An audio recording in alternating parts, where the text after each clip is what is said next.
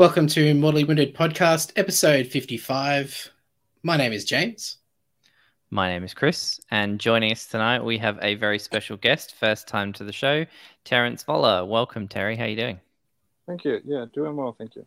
Good. Um, it's been yeah. it's been it's been a hot minute since we've recorded, James. So um, yeah, sure lots has, to yeah. lots lots to chat. But um, this episode is going to um, be our Sydney Slaughter recap episode. So um, people have probably seen by now, Terry Terry won the event, so we thought it'd be uh, great to get him on and um, chat to him. Also, first time kind of attendee of Slaughter, so I'm I'm kind of keen to hear your thoughts as a how how you felt the event went, obviously from a gaming perspective and everything. So um, yeah, I'm I'm really looking forward to just chatting and kind of catching up over the experience that was Slaughter 23.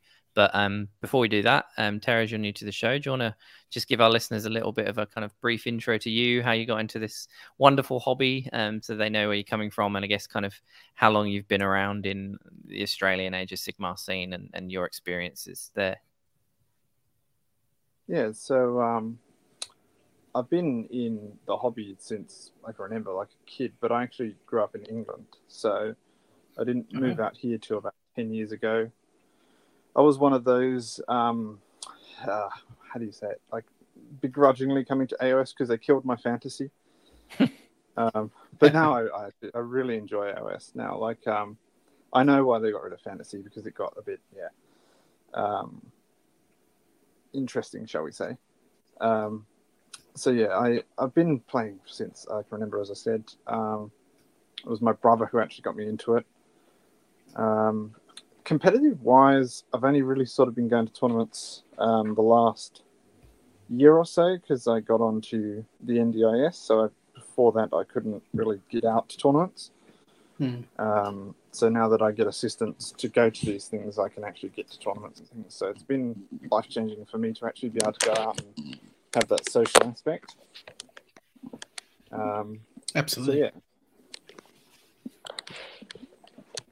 Yeah, cool. You'll always sort of see me attend with um, Jake because he's uh, he he plays Warhammer as well. He lives not far from me, and he um, so it's kind of like a bonus thing because he he takes me to the tournaments and he gets to play as well. So he he doesn't get paid while I'm playing, but he gets paid to take me to the tournament as such. Oh yeah, yep. So it's it works. It's mutually beneficial because hmm. otherwise I've got to pay someone to stand there and and watch me, which is which is terrible. yeah. Yeah, I remember um a few years ago now you came to uh, the first gold, Golden Smash, Golden Smash. You yeah. took away the took away the trophy on that day as well, like a cheeky little one dad. That was good. That's I think that's when I first met you. Yeah, yeah, that's right. Um, so I've been to, like I said, I've been been starting to go to a fair few of tournaments. Um, yeah, I'm, I'm more of a competitive player than a, a, friendly one as such, I suppose. As in, I I aim to try and win as much as I can. Um. But uh, also, it is important to you know not get too caught up in that. It is still just a game, kind of thing. Yeah, make it count when you play. Make it count. Yeah, well, I won't. I won't ruin someone's day to win a game, kind of thing. Yeah, like I'm not going to sit there and argue about rules. Like, I just, I, I can't deal with that. yeah, yeah. So that's that's kind of me. Is I'm I, I am competitive, but I'm not um, going to argue with you, kind of thing, too much. Not yeah. not win at not win at all costs, which is what we yeah, we, yeah. we don't want. So um, yeah, yeah, and obviously you were at the um the recent Masters as well up in um up in Queensland. Yeah, yeah, that was a bit of a trick. um, yeah. That was actually really really good. Now, um, the the the games were were fantastic as as sort of um, a friend said to me like every game's kind of like that fifth round of the tournament. Like you're, you're playing people who who win tournaments regularly. And so every every every game was like a fifth round thing. So it was actually fantastic practice. If you're if you're into that um, really competitive play like one false move and they will punish you for it kind of thing. So yeah. yeah really good to be kept on your toes. Like you know you can't make a mistake Whereas in, yeah. in a more casual game, you can make a few mistakes and still get through. Cool. How far, how far did you get um, in the rounds for Masters? Because it was a knockout, wasn't uh, it? So No, no, it wasn't. Uh, it sort of was knockout. So, so um, yeah. basically after day one, if you hadn't have won um, two, I don't. You, you couldn't be in contention for gold. So I won my first two, um, and then lost my third one um, versus Skaven. I, uh, my memory's not great. I can't remember the name of the fella, but he was a great I mean, fella. Kieran. Kieran, that's the one. Kieran, yep. And then the last game, um, I managed to win versus Pat. Pat's Pat's a fantastic fella. Like, um, he's a character, so you got to just sort of take him with a grain of salt. Was what I was told beforehand, and if you do that, he's just like he's probably the best game I had. So, oh, that's awesome! Yeah, cool. Yeah, he was just he was heaps of fun to play. So yeah, I I, I had a good time there. Like it was exhausting getting to Queensland and stuff, but yeah. Yeah, yeah. Oh, fantastic! Yeah, and um, yeah. So, what uh, what made you decide to come to Slaughter? Um, basically, with the competitiveness. So, so in order to get to, to masters and that, you need as many points as you can get. Obviously, so the the two day events um, certainly lately seem to be sparing in, in, in New South Wales. So we we basically trying to get to any two day tournament that we can. Um, yeah. So as you said, we've never been before, so we thought, oh, we'd give it a go. Yeah. And uh, yeah, glad I did. Yeah. And so when you um when you came along, did you what was your intention coming to Slaughter? Like you were there so, coming in coming in to win? Yeah. Like that was your oh, full full strategy? no, actually no, because um before I left, I actually said because I hadn't told my wife about what the prize for winning was. And, and literally like the, the day before I was like, Oh, look, if I win it, uh, this is the prize, but I don't expect to win it, so we'll worry about that if I win it. And of course, when I got home, I had some some working out to do. so yeah, I was a bit sort of like, uh oh, when I actually won. yeah, awesome. But you did you did bring eighty eight bliss barbs to the table yeah. for every game, so yeah. But I was I was practicing against uh, Jake Soulblight, and he we had about a fifty percent win rate on that, as in yeah, you, would flip a coin on who'd win because obviously he's got the the unrendable and this and that. So it was all about how many three up saves he could roll. So that's what I was fighting constantly. So in my mind, yeah, it wasn't yeah. a wasn't a sure shot. Yeah, right. Yeah. Yeah, right. Yeah, like how did how did you sort of come up with the um the idea for that list? Like what was it just through like theory hammer? Like are you a big theory hammer sort of guy? Like were you writing lists lists constantly, checking everything out kind of guy, or you just kind of thought let's give this a go and see how, how yeah. it works? Yeah, to be to be hundred percent honest with you, um, being competitive, I see all of the lists that shut down combat, like you know, making you hit on sixes, or you can't pile in, or this or that. So many debuffs to combat. I said, oh, I'm sick. I'm sick of it. I don't want to deal with it anymore. So I, I sort of went, okay, what's shooty? And I had KO, and I just I can't stand dwarfs. I can't stand dwarfs.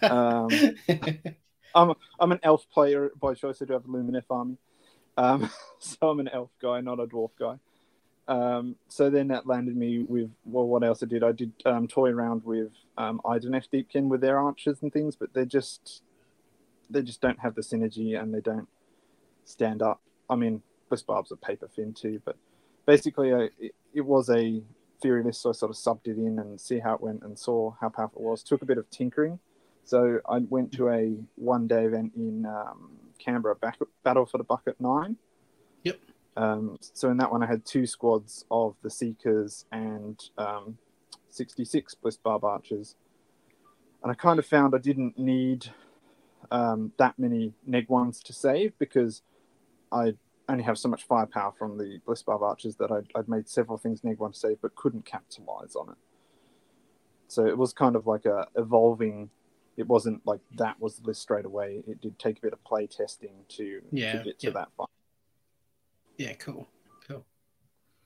And then obviously chucking Be'lakor in there for just the control for when you do have that. Oh, there's one too many units for me to deal with right now. I'll just I'll just shut that down for a, a turn, potentially a double turn, and then carry on. You, you can thank Jake for that one. I hate Be'lakor. I hate him. Um, I didn't want to take him I didn't want to take him because whenever it matters, um, I never roll that three up. Um, but Jake was, was, right, and he kept saying, you know, like with your list, you're because my, my intent is to alpha you, and then whatever's left it, to freeze it is just brutal because I can shoot off two of your three frets or even three of your four frets and just freeze the other one. Um, sorry about the noise. Yeah. Um, so to have him, if you can roll those three ups, is is fantastic. But his combat profile and everything else, like he whiffs every time. he's, he's literally 355 points for a one one to two turn freeze. Like if you get the priority, you give them the double while they're still frozen and just laugh at them while they do nothing. yeah, it's so strong though. Like mm. 355 points. Honestly, like even though you're not using him for like you say, you're not really you're not using him for output. You're not really using him as a wizard, even a monster necessarily to play aggressively. You're just using him so that in any of those matchups, their their Death Star unit, their power piece, like you can pretty much guarantee that in most matchups, there's a unit of 400, 500 plus points that you mm. can just be like, this is not doing its thing in one round, potentially two rounds that are usually at a key moment and for 350 of your army like it, it just it's so valuable especially when the rest of your army as you said is paper but massive output so when you just yeah. know you need you know you can just focus on these things and then you do not have to worry about the retaliation for that turn and then a double turn it's just yeah it does fit so well with them and the fact that you can get 88 bliss barbs and still have that and the other bits of tech around it is just super strong mm. to be honest yeah. He mentioned it's interesting. You mentioned the Reavers because heavy archer spam deepkin list is something like I've played a fair bit, and like I, that's a comparison I looked at. I'm just like I don't know how these bliss barbs are 20 points a unit cheaper than than Reavers. So yeah. I, I, have a feeling they won't be for long. but uh, but yeah, it was um, a good good point about the monster too, because um, obviously Chaos's monsters are a bit trash. So having something to go smash a loon shrine is powerful as well. So you know, like when I fought Gitz, that was always always his job to go smash that loon shrine. Yeah, yeah. Do you want to just for for for the listeners just um just run through what you actually took in your list, like, and just before we do, I'll just shout out to Plastic Craic um, and his um, team for writing. They did a write up um, on a list review uh, in the lead up to Slaughter, and your list was actually picked as one of the lists for like for their picks in the chaos hmm. section. So um, for listeners, yeah, if you want to pause right now and just go go to Plastic Craic's, it's C R A I C. Um, just Google that and you'll Age of Sigmar, and you'll find the the blog pretty quick. Um, and there'll be a Sydney Slaughter um, list review article. So jump on there and um, have a read. Check out the list. Check out the article.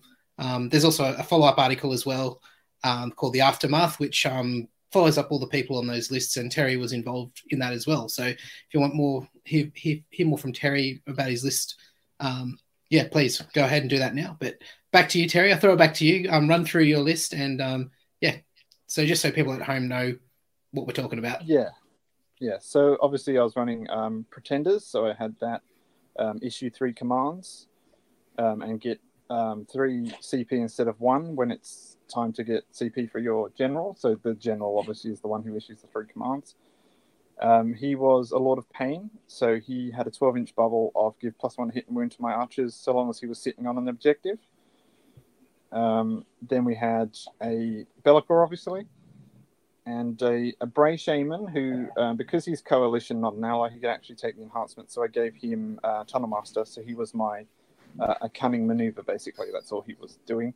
Although he does have a handy spell to half uh, the move of your unit. Uh, sorry, 18 inch spell, half your move and charge if he rolls over your leadership on 3d6. So another sort of debuff to you getting to me if needed. Yeah. Um, yeah. And then we had uh, four blocks of 22 Bliss Barb Archers. I found that having um, a bigger block was too susceptible to debuffs, but we'll get into that later um, and then one unit of Bliss Barb Seekers, so that they were basically running forwards and uh, neg wanting to save people, and also getting within eight inches of corn, so they lost their five up ward. Yeah, So everything everything in the list had its job. It, it's a very a very um, finite list, as in everything in there had to do its job for the list to work. Um, being alphaed by another shooting army was my worst fear, i.e., KO with their thunderers. Um, I do not go well into 30 thunderers shooting me off the board before I can shoot them off the board. That was yeah, the thing yeah. I most feared, and it didn't show up, so I got very lucky. Yeah, I think there's was I think Ben Spinetti was the only KO player at the tournament. I think he so was. yeah, and, yeah, yeah, and he he also went 5-0. he, he went 5-0. I think he, he podiumed. He got he got um he got third. Yeah, yeah, yeah. yeah. So yeah, he he um he didn't bring enough shooting for me to be super worried because mm. I'll would have unleashed hell on him a fair bit, but still KO's KO. You always worry. yeah. yeah, it was one of those. It was one of those interesting matchups, I think, because of how how the pack worked and the the round pairings from the beginning is based on the 30 kind of battle battle points um, that you get paired into people that are achieving as well as you. So obviously, I mm. think your first your first game was a genuine 30 which is virtually yeah. impossible um, in the game um, under that scoring mm. system. But you obviously like fully maxed the first game, and I think Ben's wins were he won all five, but they weren't as like decisive, and so you basically yeah. dod- you dodged him for the tournament. You did enough to just stay ahead of him the whole way through. So even though he five O's, you never had to play that. And as you say, his wasn't the super optimized shooting list, but yeah, when you were on six up saves, he still potentially could have just done a lot. So yeah. um, getting that early lead was was something as well that um, kind of meant that that matchup didn't happen. Yeah, I actually um, heard a few players talking once they saw I scored a 30 They were sort of like saying, uh, I don't want to score high, I don't want to fight you. I found that found that rather amusing. People were on purposely like taking a tiny bit of a dive to avoid my list. Uh, I thought, uh, you know what, whatever. You're like, do, do I want to be a 29 1? No, I'll go for the 28 yeah, 2. Yeah. I'll go for the 28 2. Yeah. yeah. So, so that was a bit amusing. No, it was quite funny because it was something that I had like I'd said to Dan because he was helping us with like TOing and stuff. Like, if there's a few things to check on, I was like, if you see anyone submit a score that's a 30 we need to go and talk to them and confirm that that's a 30 mm-hmm. because it should be basically impossible. Because you're like, if someone yeah. gets a turn one battle tactic, it's not a 30 And so then that list yeah. came up and he's like, oh no, there was one. And I was like, yeah, but it, it was it was 88 Bliss Barbs yeah. and Be'lakor. It, it was genuine. it, it, oh, and it and it was a redeploy. Um, there was a redeploy there that stopped his cunning maneuver. So so Be'lakor actually redeployed onto an objective he was cunning maneuvering. Ah. Um, so yeah, there was a bit of a bit of a lucky dice roll involved in denying that one point. I, I kind of felt bad afterwards, but yeah. That's, that's as long as you're nice about it and there's no disagreement in the rule, like oh, it's it's yeah. fair. I think as as I said on um, Plastic Craic, um, like every single opponent, I expected some serious blowback for my list. It's not a friendly list. I'm not there to to give you a fun time. Um, this is no one's having fun versus that. Like, but everyone was super chill about it. Everyone was like, "Yeah, you know what? This tournament." Um, uh, I was surprised. I was really surprised. Everyone had a very positive attitude. Yeah, you stroppy saltiness? No, no, no. no like, uh, the guy, the guy who who probably most was disappointed in him in it was um, Mitch Bug, and when he he actually came second, he came up and gave me a massive hug, and I, I said he did it because uh, he was crushed. He was crushed because his goal. He said to me because this was round three. He said, "Oh, I just wanted to podium, and I'm fighting you, and you've just slaughtered me." Uh, and he was quite sort of like, "There goes my chances," but he still did it. So no, he still on. did it. Yeah, yeah, that's right. Yeah, yeah, crushed it. Yeah, yeah, that yeah. yeah so he that, he said that, that, to me. He was like, "Oh, I just really want to try and get best Gitz," and I was like. Mate, you just like it's one loss. You you just get yeah. big wins. You can still do it and don't give yeah. up. And as you said, he, he did really well. And uh, he came second in he four one, but he got more points than than Ben did across his five games. So he, he ended up coming second. So yeah, mm. and he also won. He also did the most. He did the most push-ups. most well. push-ups. yeah, yeah, yeah. I didn't want to upset him too much. He was a he was a big guy. but yeah, um, no, he's he was fantastic, and same with his brother. Um, I thought the twins one after the other. Uh, they're not. Twins, That's right. But, yeah, yeah, they're not twins, but um, yeah. So there was a bit of a bit of banter going on about what did you do to my brother and this sort of stuff. So it was it was, it was really good. they are they are twins, right? They are twins. I don't, are they are twins? I don't know. They're like practically know. identical. I'm pretty sure they are because their their team their team name was the Twin Tailed Comet.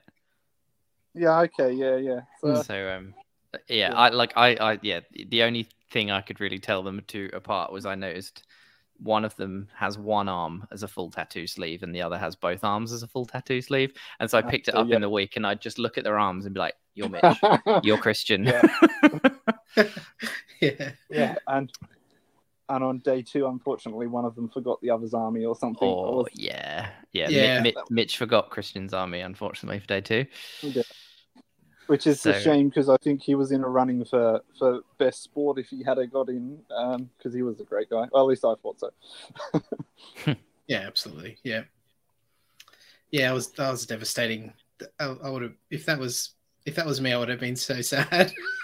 yeah, I remember, I remember, I remember, him standing there in the morning when he realized and they're having a chat, and then uh, yeah. I think so obviously Mitch is the one still playing, and he's like, um, "Oh, can you get me a drink?" And I just looked at him, and I was like, "Mate, I think you need to get him a drink." yeah, yeah. but it wasn't just a case of quickly running home because I think they came up from Wollongong. So. Yeah, yeah, no, there was yeah. there was no chance, unfortunately. Yeah. I um, think when um when um he got second place, I think I said to him, "You better give that to your brother." he sort of just laughed at me. So. oh, dear. But yeah, cool. Maybe, so maybe um, it was a maybe it was a strategy, a secret strategy he employed to get the podium.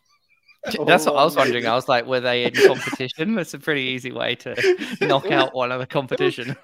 Can't believe you're in the army. Yeah. It was FEC versus Gitz. Come on, there's no competition there. Mm. That's like that's like a, that's the meta. That's the the meta meta game. oh dear. Too funny. Um, but yeah, so yeah, that's obviously kind of your list. Do you want to um, do you want to run us through run us through your games, um, or certainly the first first day, and then we can kind of touch on other things that were happening around, and then um, then kind of go on to games four and five after. Yeah. So um, uh, first first game was versus um, I my memory's not great, so I don't remember names, but uh, I know it was Slaves to Darkness. Um, yeah, I, unfortunately, I'm not going to remember very many names at all. I'll see if I get BCP up. I was going to say, we, yeah. that's the joy of BCP. It's all yeah. on there, so we can find yeah. it. If you guys could find out, that'd be great. Um, I know you had uh, 10 Chaos Warriors, 10 Chaos Knights, and I think it was 10 Chaos Knights and 6 Varanguard, a Sorcerer, uh, and two, another squad of um, Chaos Warriors. So he sort of had, uh, I think it was, oh, he had Be'lakor too, yeah.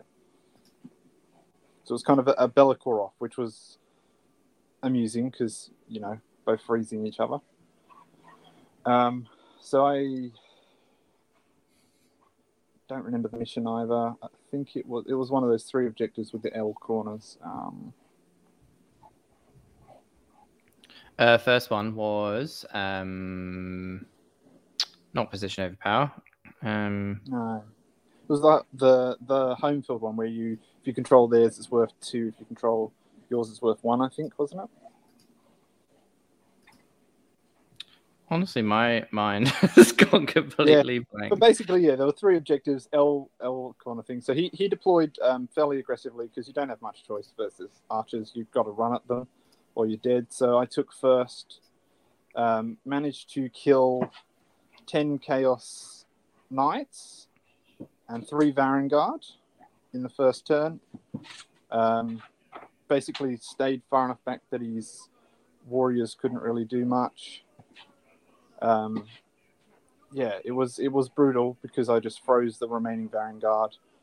Um, I actually won the priority and took the second turn and just finished him off. As I said, there was that cheeky redeploy as he moved towards Be'lakor. Um, he declared that he was tunnel mastering over to my sort of objective to cunning maneuver So I put Be'lakor in there, obviously counting as five, outnumbered him, so you have to control it to get that battle tactic, so he didn't get it.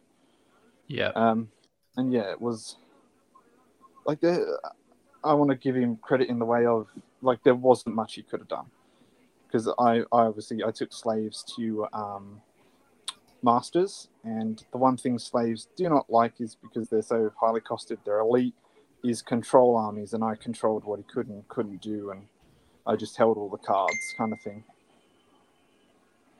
Well, was for the taking.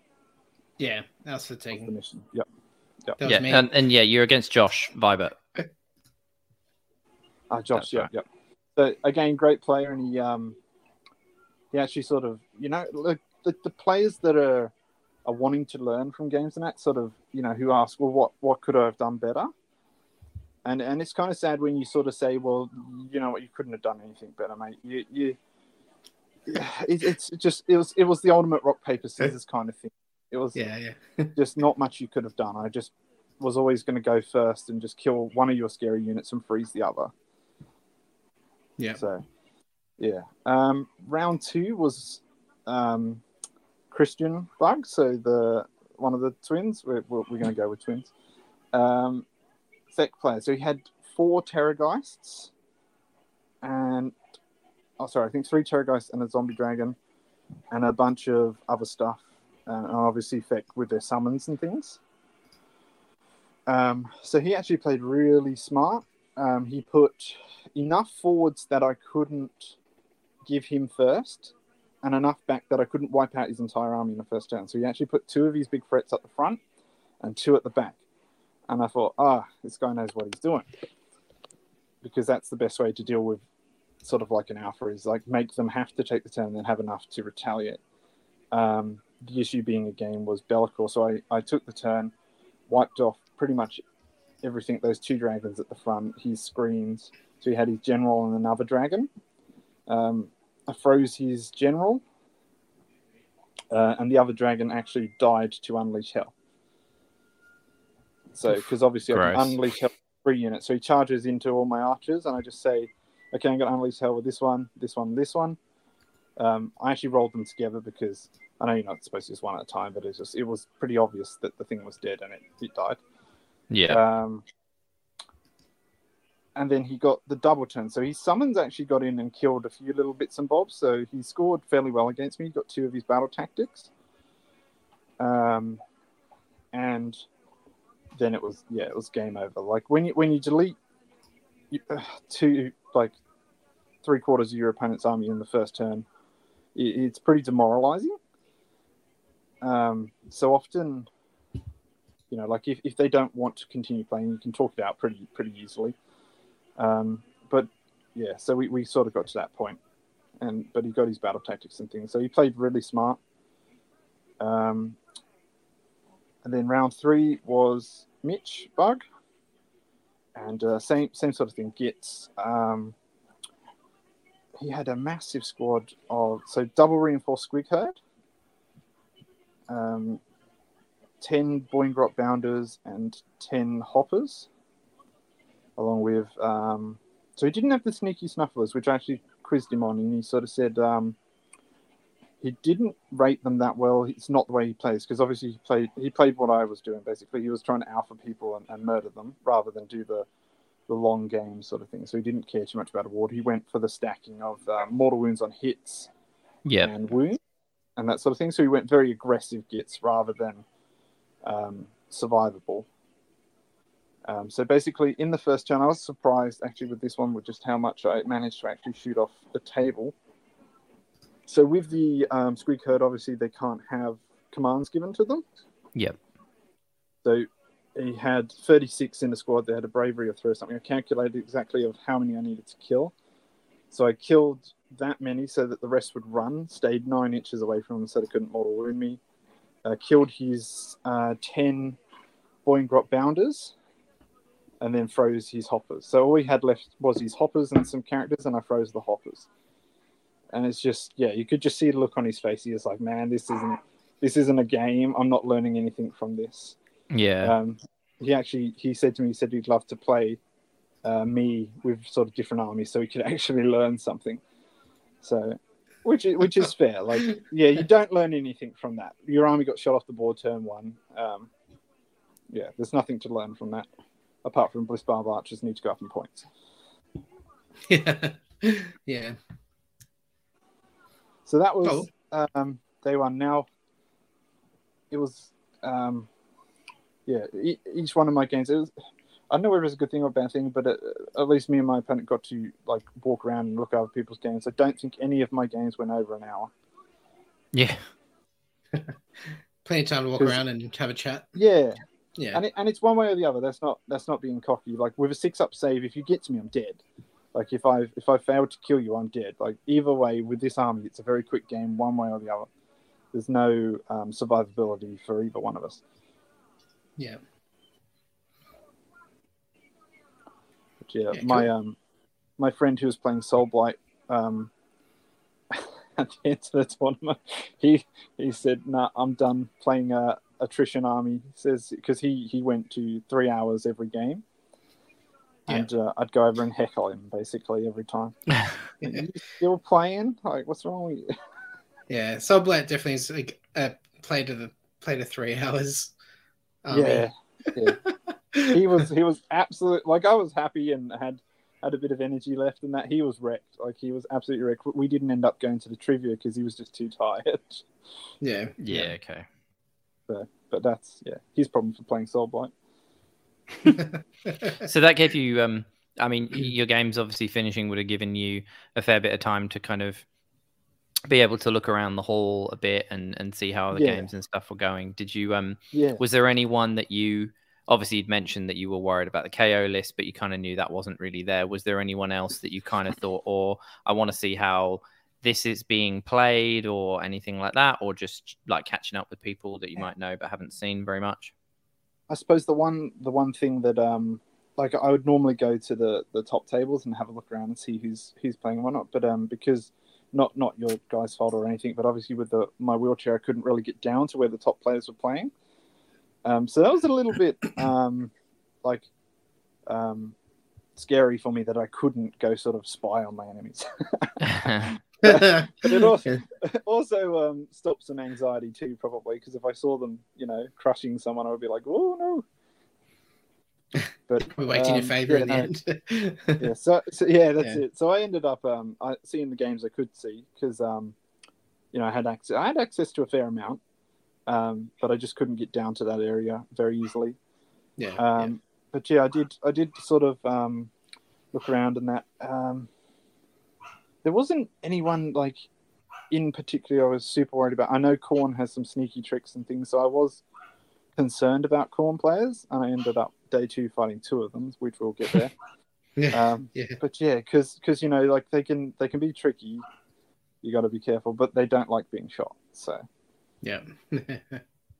yeah, especially I hadn't even really kind of put together the fact that this uh, the bliss uh, bliss barb seekers the speed of them you you want to run them right up front not yeah. only as a screen etc but yeah getting within eight as you mentioned just turns off their ward against your shooting as yeah. well so just increases yeah, your output as well yeah any any unit within eight it turns off so 14 move base auto run them six so that's 20 inches up the board you go because they can still uh, run and shoot, can't they, as well? Yeah, yeah. Everything in yeah. my army can shoot the bliss barbs and the seekers.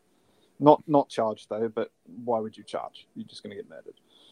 Yeah, yeah, yeah. I remember like and, at one and, point coming checking out your game and you're like using those seekers. I could, I just yeah, I learned a lot just from seeing the layout of the table of what you were doing. Um, especially mm. putting those seekers up the front as a screen, uh, long ways. Yeah. Like a unit of five can cover quite a quite a nice yeah. area, you know, like end to end. Yeah, so like, that, yeah, that's another. That's good. Yeah, another part of the control is is them mm. is basically um, deciding potentially what are not going to shoot off and pinning them in with them. Because obviously, yeah, as you say, with the cavalry bases, putting them long ways, uh, inch apart, you know, five cavalry bases covers a lot. Um, I actually found the terrain too because you guys did the uh, impassable and can't shoot through. So uh, in test games, when I was testing this with Jake as well, we actually found it was detriment to the combat armies because impassable, um, I can basically pin you in. Like if there's an impassable in, in a, in a bit of an awkward spot, I'll literally just um, put my seekers along there, so you can't get through. You can't get to me. Um, so I actually found um, maybe if you're if you're trying to balance the shooting a bit more, maybe just make it. The problem is like it doesn't make sense to not be able to see through it but move through it. Mm. So I know why you did both, but that that would mm. be my my one feedback is perhaps you know this impassable actually hurts the combat armies more than the yeah. shooting armies because the shooting armies are mm. fast. Mm. They're crazy fast. Like KO don't care. I don't care. I'm just going to move 12 inches and shoot you. Yeah, right. So it's like maybe have a bit more nuance in how we approach that. Yeah, like, look, I mean, you're trying yeah, I to think... balance Games Workshop. Good luck with that. Um, but yeah, but no, I think I, I think you're right. I think it's I think the fact that we used the same token for, for both, both yeah. impassable mm. and obscuring, as you say, yeah, when you when you then can go, well, no, they can't walk through this. Sure, I can't shoot them, but they can't walk through it either, so I can anchor against this. Whereas I think if we mm. had these two pieces of scenery are impassable and these two other mm. pieces mm. of scenery are obscuring, there's probably a bit more play you can do around that where you can be like okay well yeah. i'm going to move i'm going to be able to move up through these woods yeah. against this shooting army to get to them mm. but then equally you can be like well i can sit behind this impassable piece of terrain doesn't mean i can't shoot over it so there's there's play on both sides i guess yeah and also like if it's impassable you can't get cover and cover's the best thing versus shooting yeah true yeah because you like kind of well i guess we tried to be discerning where we put it but um yeah yeah like, it's, it's, obvi- it's obviously like yeah, buildings like you should be able to go into in garrison and get your cover and yeah. all that sort of mm. stuff. Yeah, yeah, yeah. Like if, if you made a, a big terrain piece that you could walk into um, obscuring, that's really going to hurt because you can sit an entire squad in there and I can't shoot it, and they're just going to pop out and kill me. Like that would be scary. Um, but yeah, making yeah, yeah making making it impassable is just like okay, I'm just going to ignore that because they can't go through it anyway and they can't sit in it, so it's not an issue. Um, yeah like just avoid on the telling you how to make space. me not want to come to your events, but yeah. but yeah, there, there, does need to be balance with shooting in the game. Like it's there's a reason why I just went full shooting. As I said, like the combat side of it is is becoming ridiculous. I guess there's less um, need to move things around as well. Is that like like a practical thing as well? Like easier to kind of physically play the game yeah, um, look, I was yeah, look, I, I started going to tournaments with giants because I could move four models and not get tired. Um, but movement trays and that are good. But yeah, uh, also as you say, like in in melee, you've got finite movements you have to be doing. Islands, yeah. yeah. yeah. Like if you're on a movement tray in combat, you're probably not really trying. You've mm. got to do all sorts of little movements to make sure you know this and that. They can't get in, you're in, da da da. Yeah. Um, so it does get very technical in combat. So shooting is easier in that regard. You just make sure I'm in within 18, I'm shooting you. Yeah, yeah. yeah. So it is it is easy easy mode I'd call it. Yeah. Just cut out the middleman. yeah. Um, but yeah, as I say with the debuffs and things too, though, like um, melee's just become ridiculously complex. Um, Kieran sort of taught me that too, as in um, with my slaves at Masters, I had raw killing power, but I just couldn't get to him. He just mm. dodged me and controlled me, and I saw the power of control armies there. As in, you don't have to table your opponent to win. It's a, it's a lot harder playing though. It's a lot harder like constantly controlling the board. I do prefer to just annihilate my opponent, and then there's no question about if I've won or not. Mm. yeah. It's, I like it yeah, it's it's it's a horrible thing for the opponent, and it's a horrible thing for me when it backfires because all of those aggressive armies, like um, Orruks, I can't wait for the new Orruk war clans to come out. That bringing them back in the meta will be good because that's the kind of thing that's going to scare shooting to the bones. Like I'm going to come across the board and I'm going to smash you. I think that'll be good, so long as they can survive an Overwatch. Hmm. Yeah. So yeah, I've never. Yeah. I see yeah, I've been the same. Like when I've played against people using control armies, like I can see the power of it, and you're just like, I know this is really good, but I've just I'm not someone that can use them because for me the uh, the I get not so much the. I probably get more of the feel bads from just being like your opponents or the person playing a control army, their army doesn't do like a thing. They're not trying to do yeah. this, this, this. They just win by stopping you trying to do what you want to do. Yeah. And they and they just play around the fact that their army is like, yeah, okay, well I can go over here, but you you can't do what your list is built to do. Mm. And so like playing against playing into control list, like my best friend growing up, like we played Magic the Gathering and stuff like that, he would always play like blue decks and I would yeah. just get so frustrated when you're like, you build up this mm. big combo, you go to like summon this like seven or eight cost big thing that could like wipe him out in two turns, and he's just like, nope. two, two, cancel spell, no, and yeah. you're like, oh, it's so frustrating. Yeah. It's, it's why I stopped playing Lumineth because it can be three hours of misery for your opponent. At least with the Bliss Barb Archer spam, it was like half an hour of misery for him it's true, and and I think you made you made a good you made a good point at the start when you kind of said you were a little bit surprised, but pleasantly surprised that mm. none of your opponents kind of gave you a hard time or anything for your army. No one was really shit about it, and I think a big part of that is credit to you. You you didn't stand there and kind of go, "Oh, the list has definitely got counters," like, "Oh, it's not that strong," or "It could be a bit weak." You hmm. fully owned it and were like, it's designed to do one thing. Like if I come yeah. into KO, I'm probably screwed and I will take that loss. But if I don't, it's designed to win and it's yeah. probably going to be a quick game. And I think people respect that when you don't bullshit around it. Yeah. You own you own your filth. It's on Games Workshop to try and balance the game, not you. You submitted a legal list.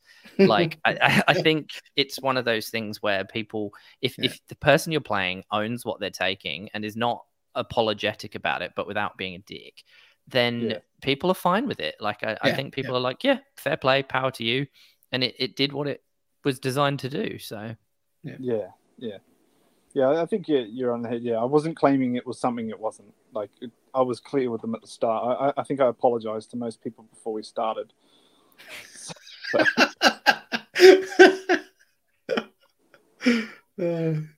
to be fair, funny. I I was doing that at the the most recent event with um Null Myriad OBR. Like he play ah, into a magic, yep. I play into a magic list, and I basically just said, "Look, I'm not gonna lie, it's probably gonna be a rough game for you." And then mm. you you play the game. so yeah, two up, no. yeah. Um, yeah. but no, that's cool. It's yeah, obviously a shame that um you and your you and your friends are a bit tired on the on the Saturday evening, so couldn't kind of attend the trivia. Um, it's it is one yeah. of those things that I know it's a big day on the Saturday because with the RSL we can't start earlier. Um, we get them all ready mm. to open up an, an, hour early than they normally would um, because we just couldn't yeah. be getting into the venue at 10 a.m. and then doing three three hour rounds. But it does mean I know that kind of the trivia ends up being pretty late to start. Um, yeah. So yeah, keeps everyone together. I mean, I, yeah.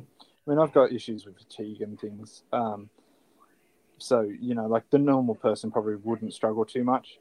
Um, but the the RSL club themselves, like they were amazing because um, uh, if you haven't met me, I use wheelchair for events. I can walk, but only very small distances, and I'm I fall over um, a lot, so it's just better for me to stay in the wheelchair. Um, when I was ordering drinks and that, they were they were bringing them to the table for me, that sort of thing. Because the bar was just a little thing away. I'd order a drink and they'd be like, "Oh, I'll take it over for you." And, and like if I was buying an opponent a drink as well, they'd bring them over like the staff there were amazing. They yeah. they um couldn't be more helpful. Like uh, as a venue, like it's fantastic. Yeah, yeah, couldn't no, agree more. that's good to hear because it's. Yeah. It is a venue that, like, we do get a lot of like really positive comments about people. It is quite a, a grand space. It's obviously a big auditorium with really high ceilings, and it that tiered setup is really cool. But um, this is the first time, obviously, yourself, as you mentioned, being in a wheelchair. We've had an attendee in a wheelchair, and it is something that me and James kind of talked about. And I was like, I want to make sure that the venue can kind of accommodate this properly. Um, and obviously, as you mentioned, it due to the setup, it did kind of mean that you couldn't really mingle around all the tables and get down to the mm. bottom tables.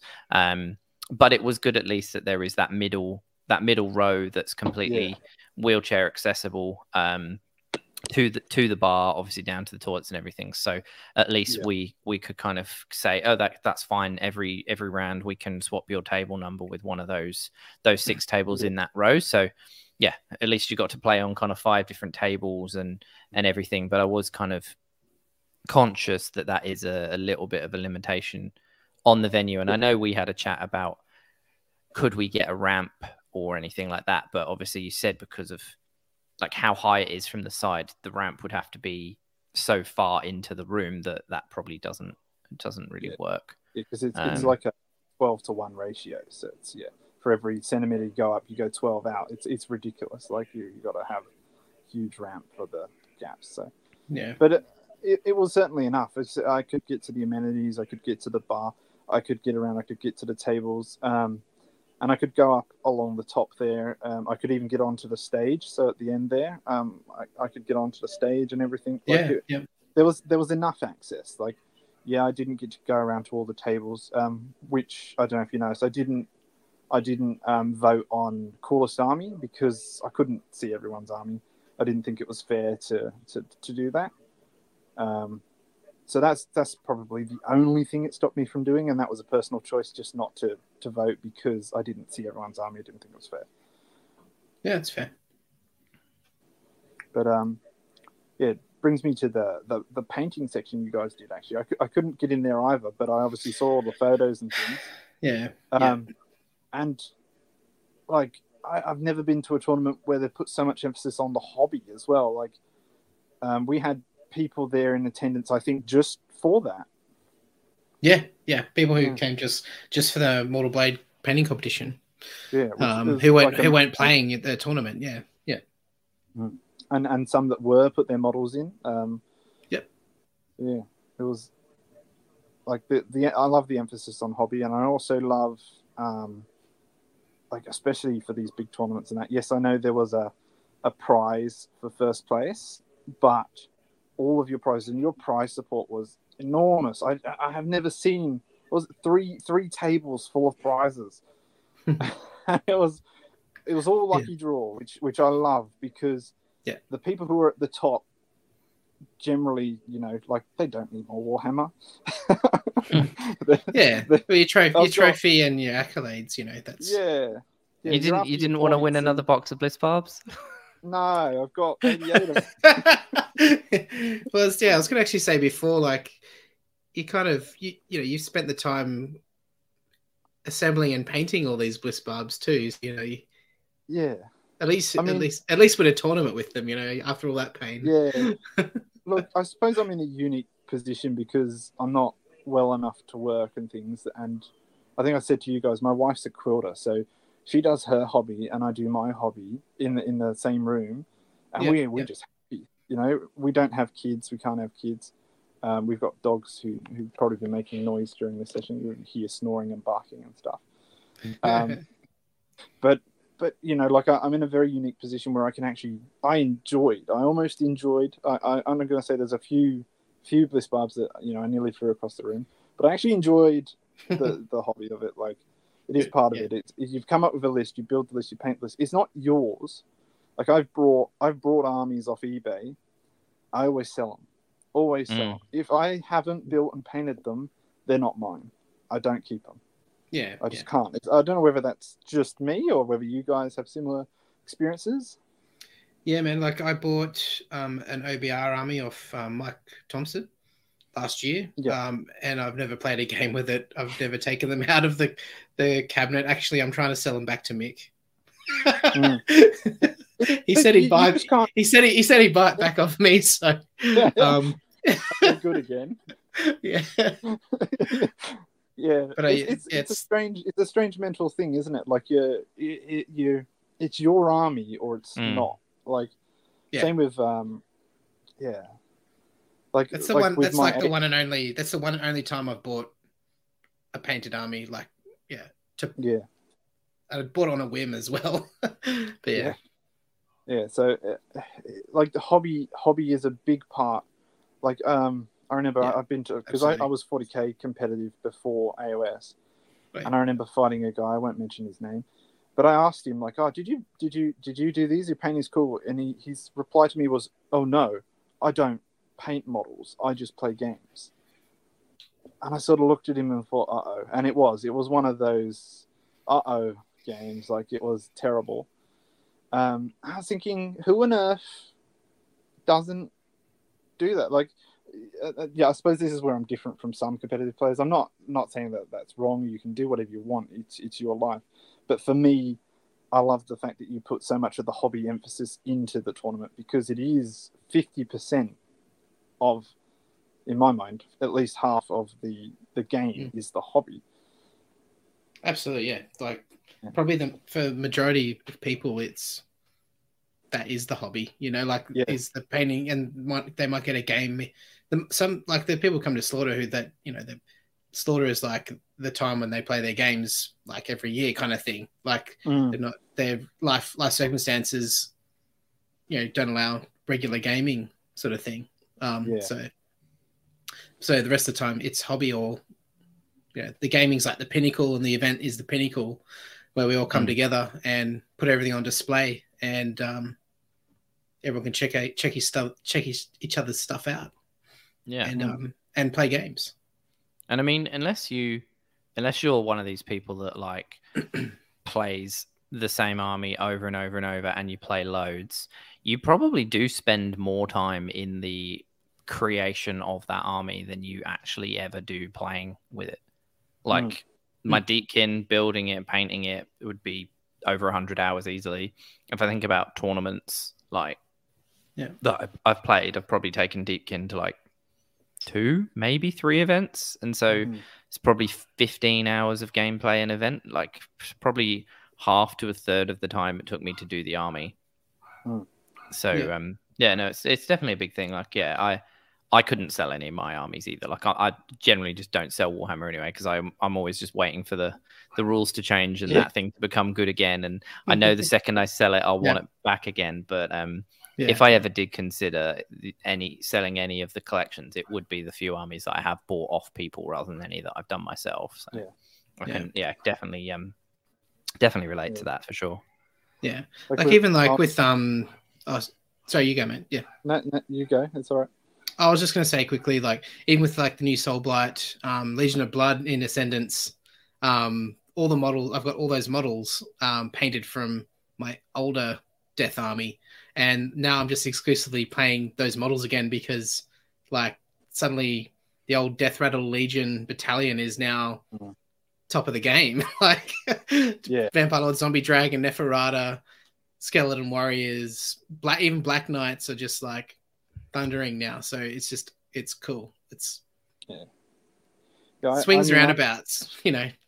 yeah, yeah, and and um like we me and Jake had that sort of thing as well as like when an army wasn't competitive, we'd potentially sell it.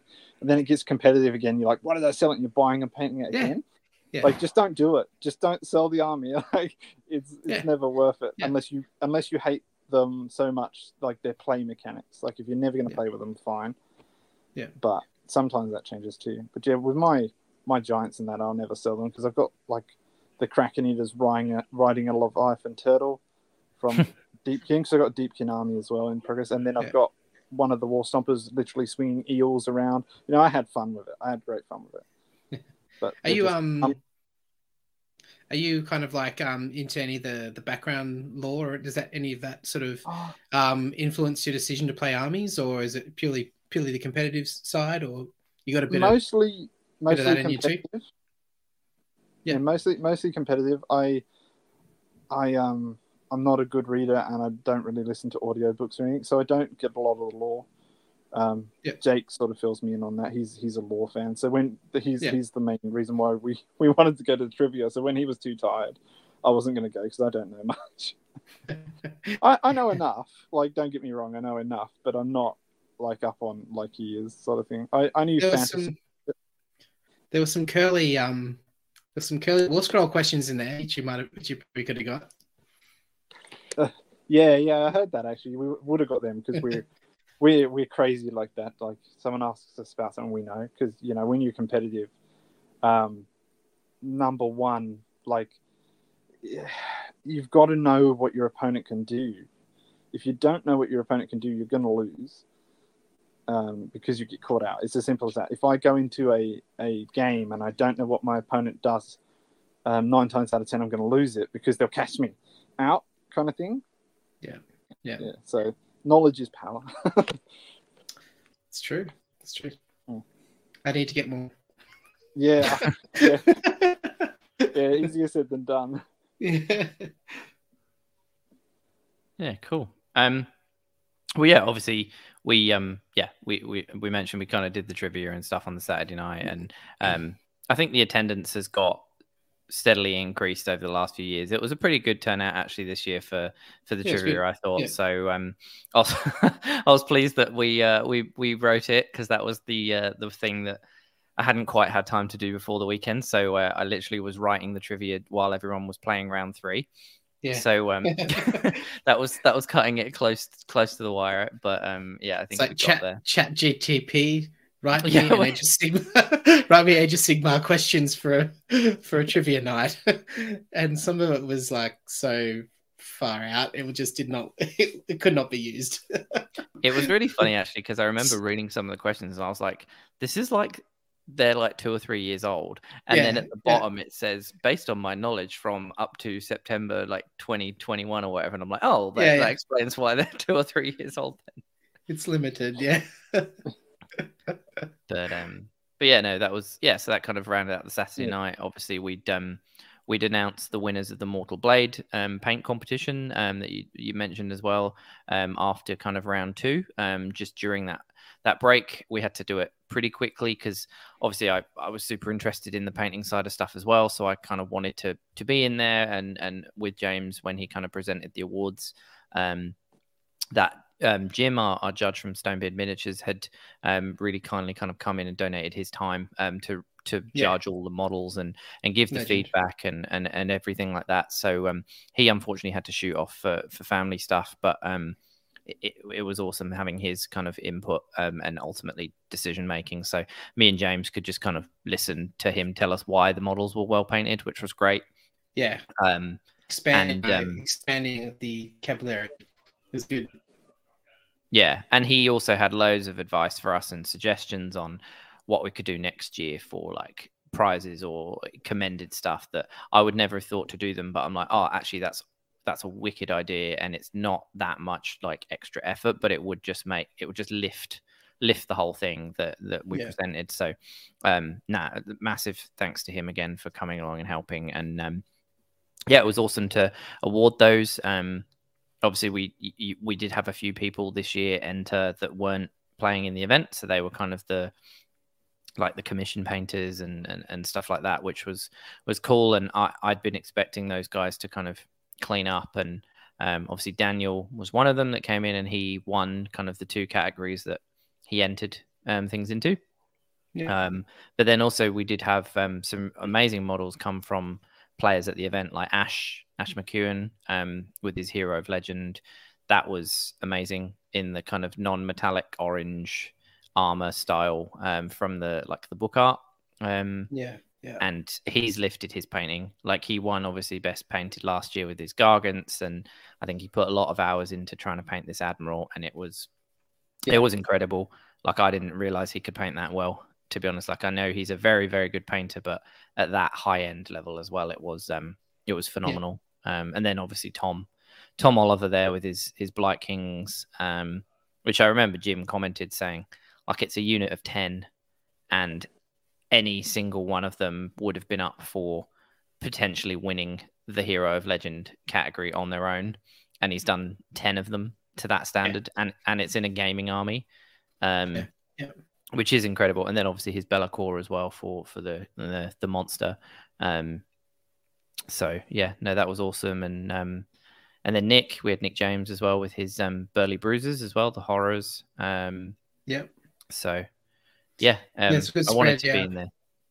Remember, Jim was saying like he was like, coming from the display painter world to see the the standard that we have in the Sigmar world, like all the gaming slash yeah, the gaming hobby space. Like because like the army painting style is is is different to the display painting style. Um, but to, for him to say like and to see how high the standard is um, in the army painting world is um, was really cool to see. Really encouraging. We've got some really top notch um, painters in the Age of Sigmar scene, so it's it's it's awesome. We just want to celebrate that more. Yeah. And yeah, next year is going to be awesome. I've got a good feeling about next year. yeah.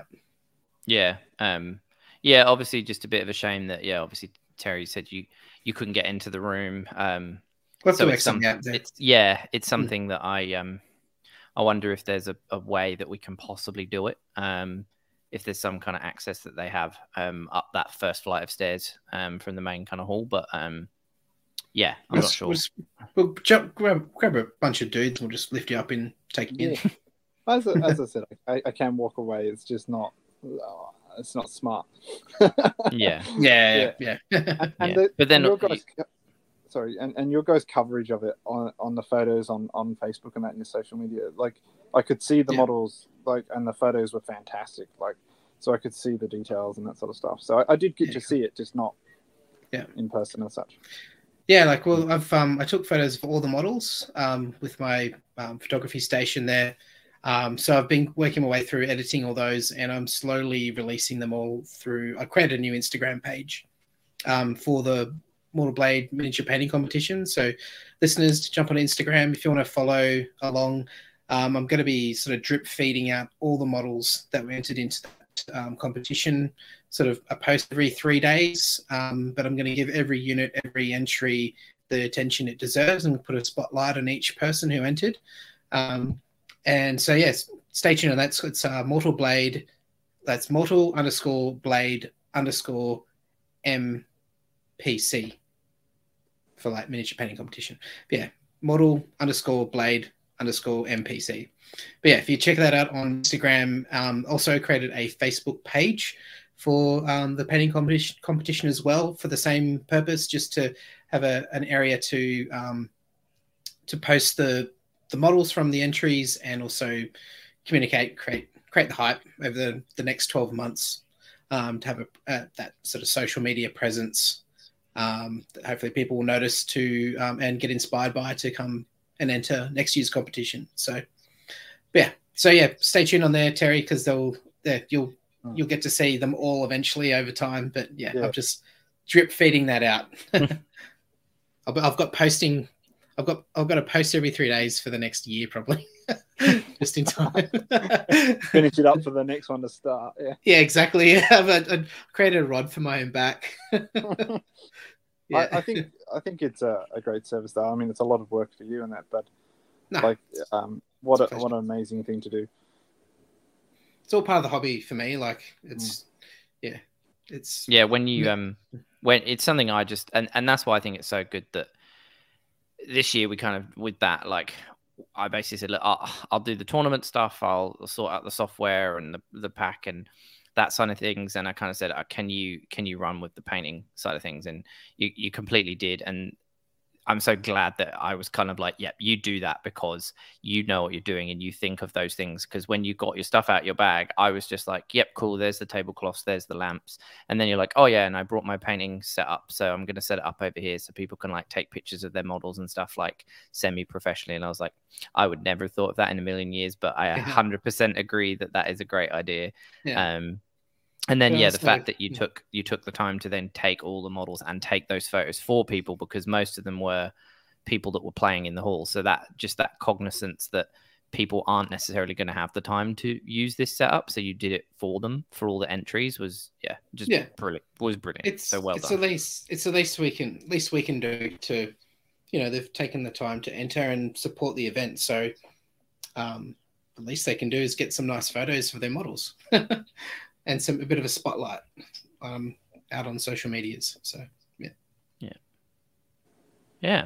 All right, should we roll into day two then? Um, get into the the spicy, pointy end of things. Um, you mm. you've already kind of given a bit of a spoiler alert that you had double, you had back to back cornflakes um mm. on day two. Um, so how yeah. was uh, how was that going? I know you uh, you you uh, were playing, I think, a clubmate for game yeah, four. Yeah, so, so uh, clubmate, but they're two hours away. So so me and right. Jacob and, and Young, who do competitive AOS, Um, and we joined Crutch Crutchhammer because I can never remember if they're Orange or Bathurst, but they're one of the two or both. Um, basically, both. the sort of club. Yeah, yeah. So, so, so they're the sort of nearest club. So we sort of joined Central New South Wales. yeah, yeah. So um, uh, it was quite funny because obviously the pairings went up on Saturday night, and um, I was sharing a, a room with Jake because you know we travel together and all that. So not a room, but a, you know what I mean. We had separate rooms. But basically, he was laughing because I think he got a text message from Blake, who was who was my opponent, going, "How do I beat Terry?" so, um, and I just laughed at him and said, "I um, like I think I was laughing and joking with him, so like give him the worst advice possible, like stay back or something." but uh, he's he was very smart. Is what he's doing. So he, he's he played Khorne. So I think he came second in the rankings of Khorne last year. He just got beat at the end there. So he likes his Khorne. He's played Khorne for a while. He hasn't just jumped yeah. on the meta. Um, he knows what he's doing. Uh, yep. Yeah, he played. He played pretty smart. So it was the one where you activate. Um, so none of them are active. Um, player who uh, goes second chooses prize of prize of Gallet. Yeah, prize of Gallet. So um, on that mission, things change a little bit. You don't have to rush. So I thought, ah, you know, and he, he deployed right at the back of the board. He, he deployed really far back. So I thought, you know what, you're going first, and I'll pick the one I want active. And he did the smart thing and moved his Bloodreavers up. So I had to kill the Bloodreavers, give him uh, Blood Tithe point. Um, and then I won the priority, and I thought, oh, you know, I can't. It's it's the same as him. If, if I had taken the second turn, um, I only get one turn of shooting him. I wanted to try and potentially double turn him to just completely annihilate him. So I gave him the turn, and that's where, um, of course, he spends his blood Tithe points and rolls nothing but sixes on his moves. and um, then double moves one. So he he did the right thing. Like he went for an 11 inch charge. So it was 12 inches, but he's got plus one to charge. So 11 inches he needed on 3d6, and then it was a 9 inch, but he needs 8 on the ordinary 2d6. Um, and at this point, I sort of looking at him going, okay, if you make these two charges, I'm done. Because this is 40 blood letters coming at me. I can shoot one squad to the point where they can't hurt me too much, but the other squad would have just mincemeated me. Yeah. Um, so at this point, I'm going. I should have gone. I should have taken the turn. But um, yeah, after he's he, he even um, for some reason he sort of said to me, "So this is just a roll to see how spicy the dice are," and he rolls these two dice, and it's double six. and I'm going, oh, here we go. I'm done. it, it, it, was, I love it. it was, um, Khorne dice versus Slaanesh dice, and he was rolling nothing but sixes, and I'm like, I'm toast, I'm dead. Um, I'm gonna lose to him and never live it down. And, and um, then he goes through his he's three d six on eleven. I think he rolls a nine, and he rolls it again, and he rolls a ten, and uh, so he goes through his two d six and he rolls uh, abysmally as well. He rolls like a six or something. So from me going I'm dead to literally okay now you're dead um, because I obviously it's my turn next. I shot off 39 blood letters in one turn. He he actually denied me a battle tactic. He had one blood letter alive that I said I was going to kill that squad. um, so that was frustrating. So he he's the only opponent who cost me a battle tactic. I was going to say I noticed. I was yeah, looking at your yeah, yeah. I was looking at your overall stats before, and I was like, oh, you dropped one battle tactic. So I was wondering when that was going to come up. Yeah, yeah. So he he made me drop that one. Um, with a auto pass on their morale, of course, rather than rolling. Um, and then I, I rolled the priority and double and just basically shook his hand because he was he was gone. yeah. He had two two bloodthirsters left. Oh, Skarbrand and thing, and I was always going to freeze yeah. Skarbrand. Well, I was going to freeze Skarbrand if he got the turn anyway.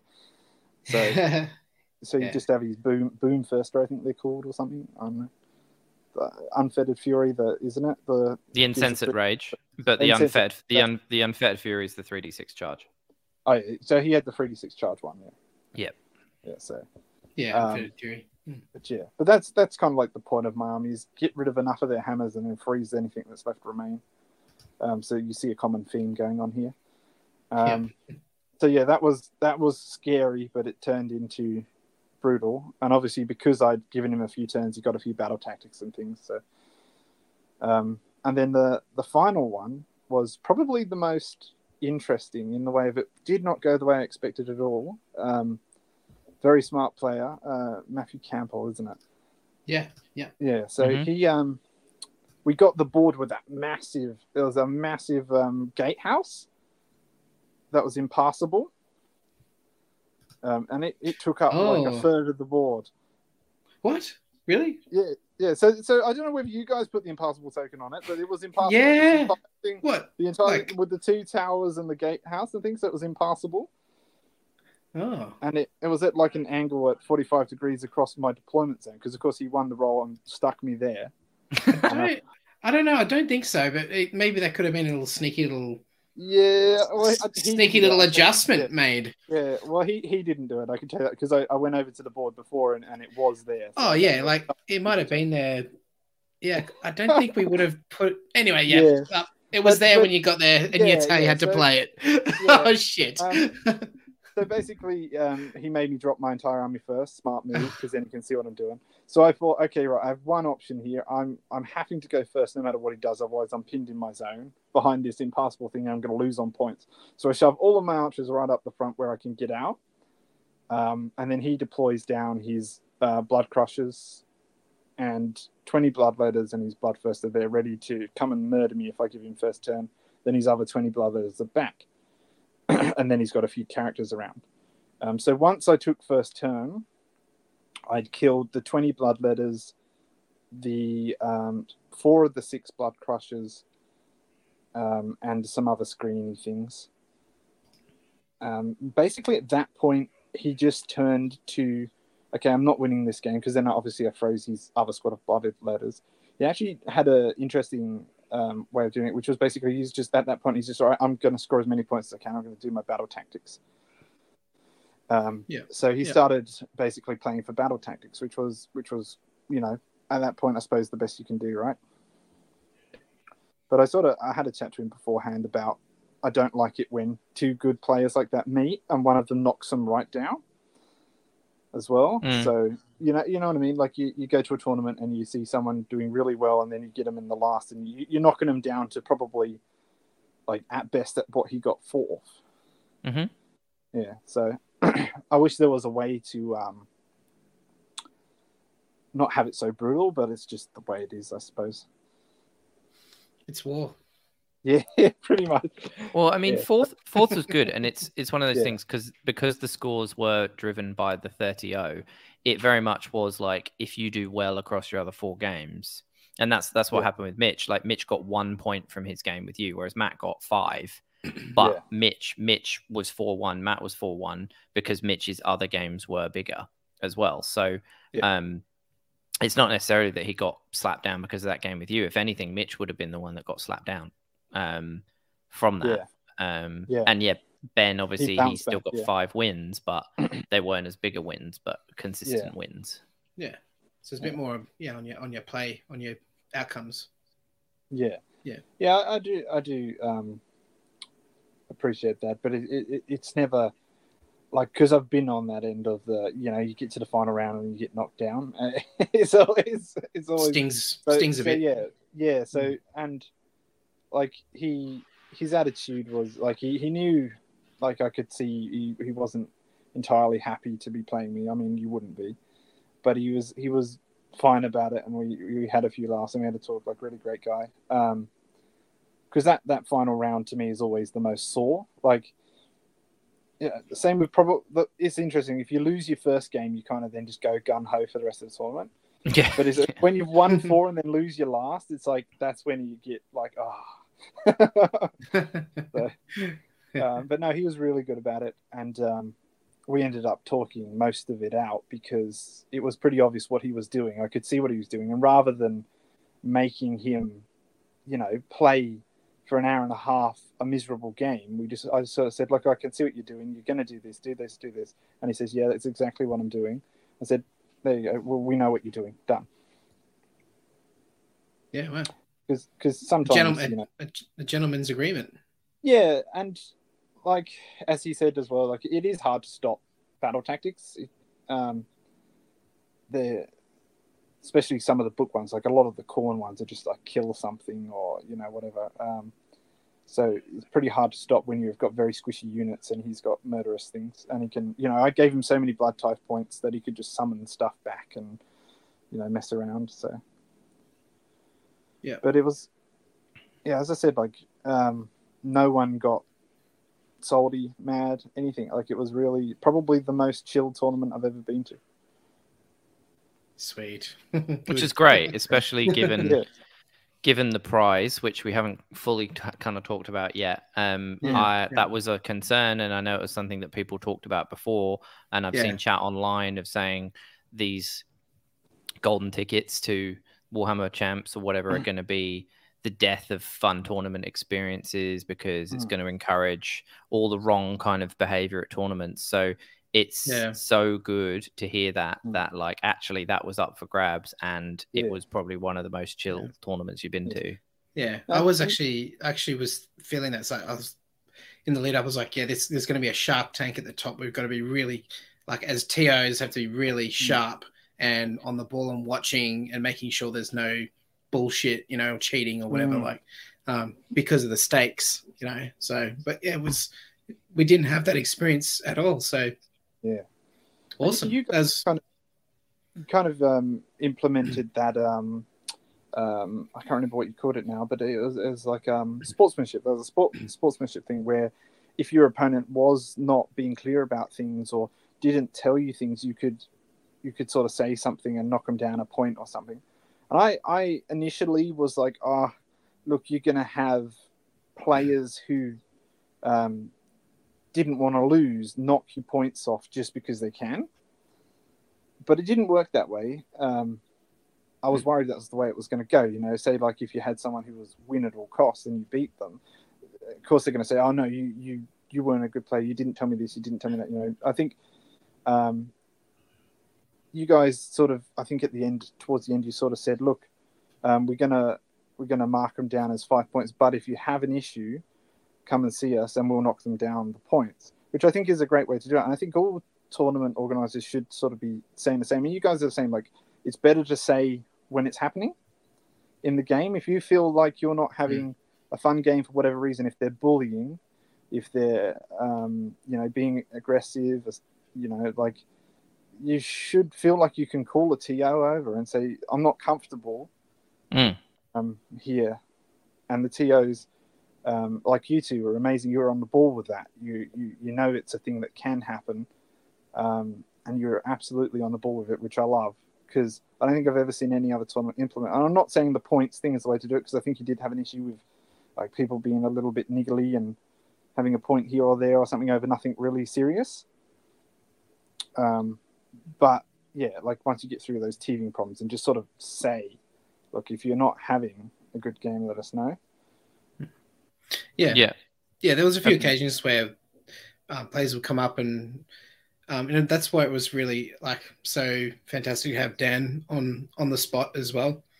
Um, he's really good with that. He's very he can be very assertive when he needs to be, and we need that kind of character. Mm. Um, for this for this year's slaughter, I was I was out in um, yeah, for, at least for day one, I was out in the um, competition for most of the time anyway, so I wasn't interacting as much as I would normally um, on day one. Um, but it was just great to have Dan there to back us up um, to take care of things like that too. Um, yeah. But there were there was there, and those sorts of situations uh, are so rare. Like mm. they're not. It's it's there's a there might be a bit of perception that that happens a lot in tournaments, but reality is it it's pretty rare. So it's the exception, not the yeah, yeah normal. Like you, you, I don't. In our experience, I, in our experience, it's yeah. been pretty rare. So yeah, I, I had more more of that in 40k. Um, I mm. don't think I've had. I don't think I've had a single AOS game where it's been an issue to the point of where because I actually I stopped playing 40k because of it. I, I couldn't deal with the aggro and the arguments. Um, but that just blows AOS, my mind. Eh? yeah, like so you know, like if if you are sort of a burnt out 40k player, I suggest you know if you want to do more chill, do AOS because the the crowd's very different. It's it is it's not all about I have to win. You know, um, it's it you can actually have fun and fun things happen in the game. Like Um, you know, when you like, I know there's sort of uh, the one thing I don't like about where they're going with some things is they're making two things too reliable. Like I, am sick of hearing twos and twos. Yeah, uh, yeah. but um, yeah, true. Yeah, true. Like with my giants and things, like when my gatebreaker smashed, it smashed, but when it fluffed, it fluffed. Like it was fun. Um, but yeah, so yeah, I know what you mean. Yeah, yeah, and I mean this is like I'm not talking the oppressive days of giants. Like before anyone had to damage to kill them, you literally just stuck them on the table and go, haha, I win. But no, when you actually had to play a game with them.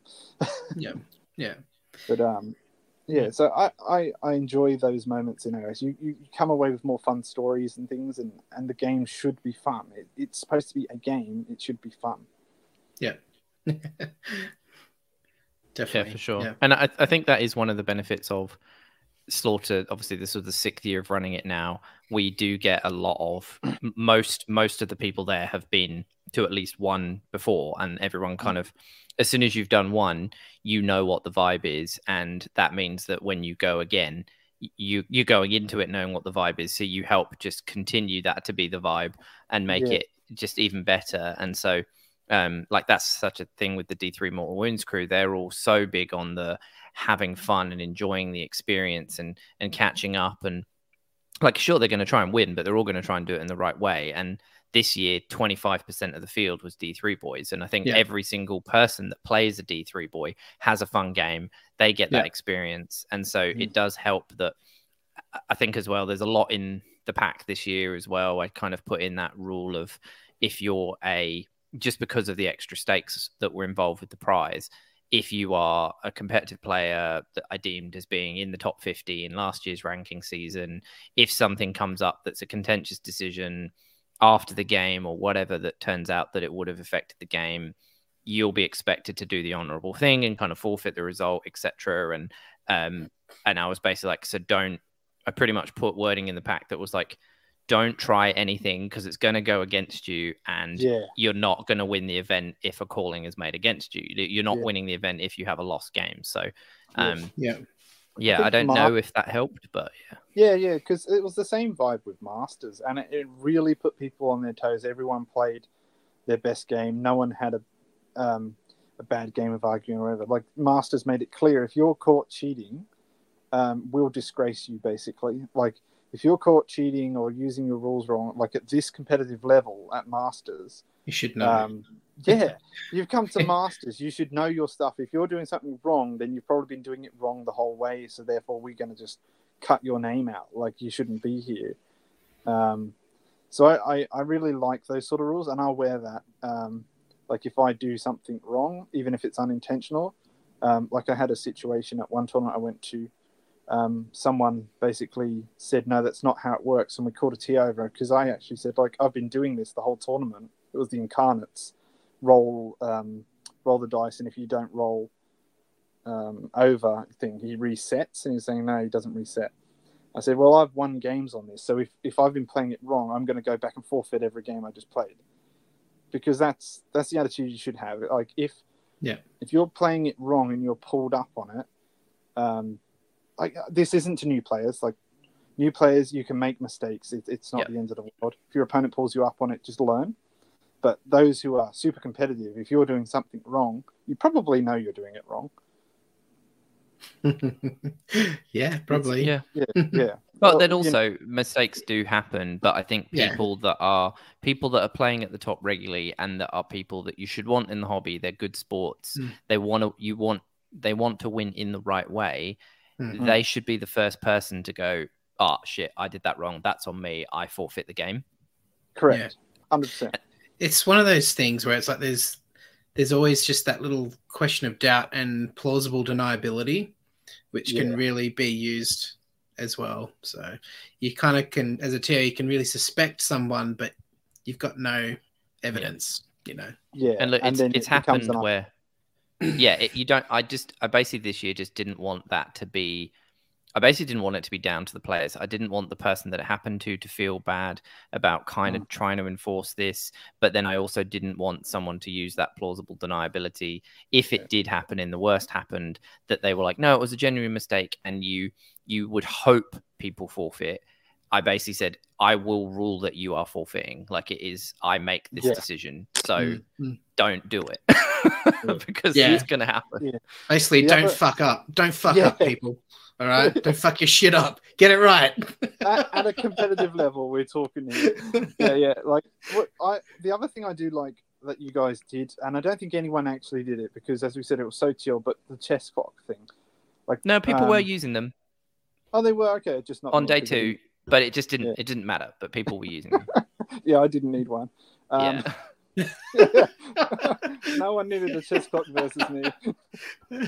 Uh, so bad. Yeah, because I think I came uh, round. I came round when you were playing Matt Campbell in the last game, and I said, "Look, Terry, I, I, I don't think you need a chess clock, but but Matt, would you like him? And Matt joked like, "Oh yeah, put put a clock on this motherfucker."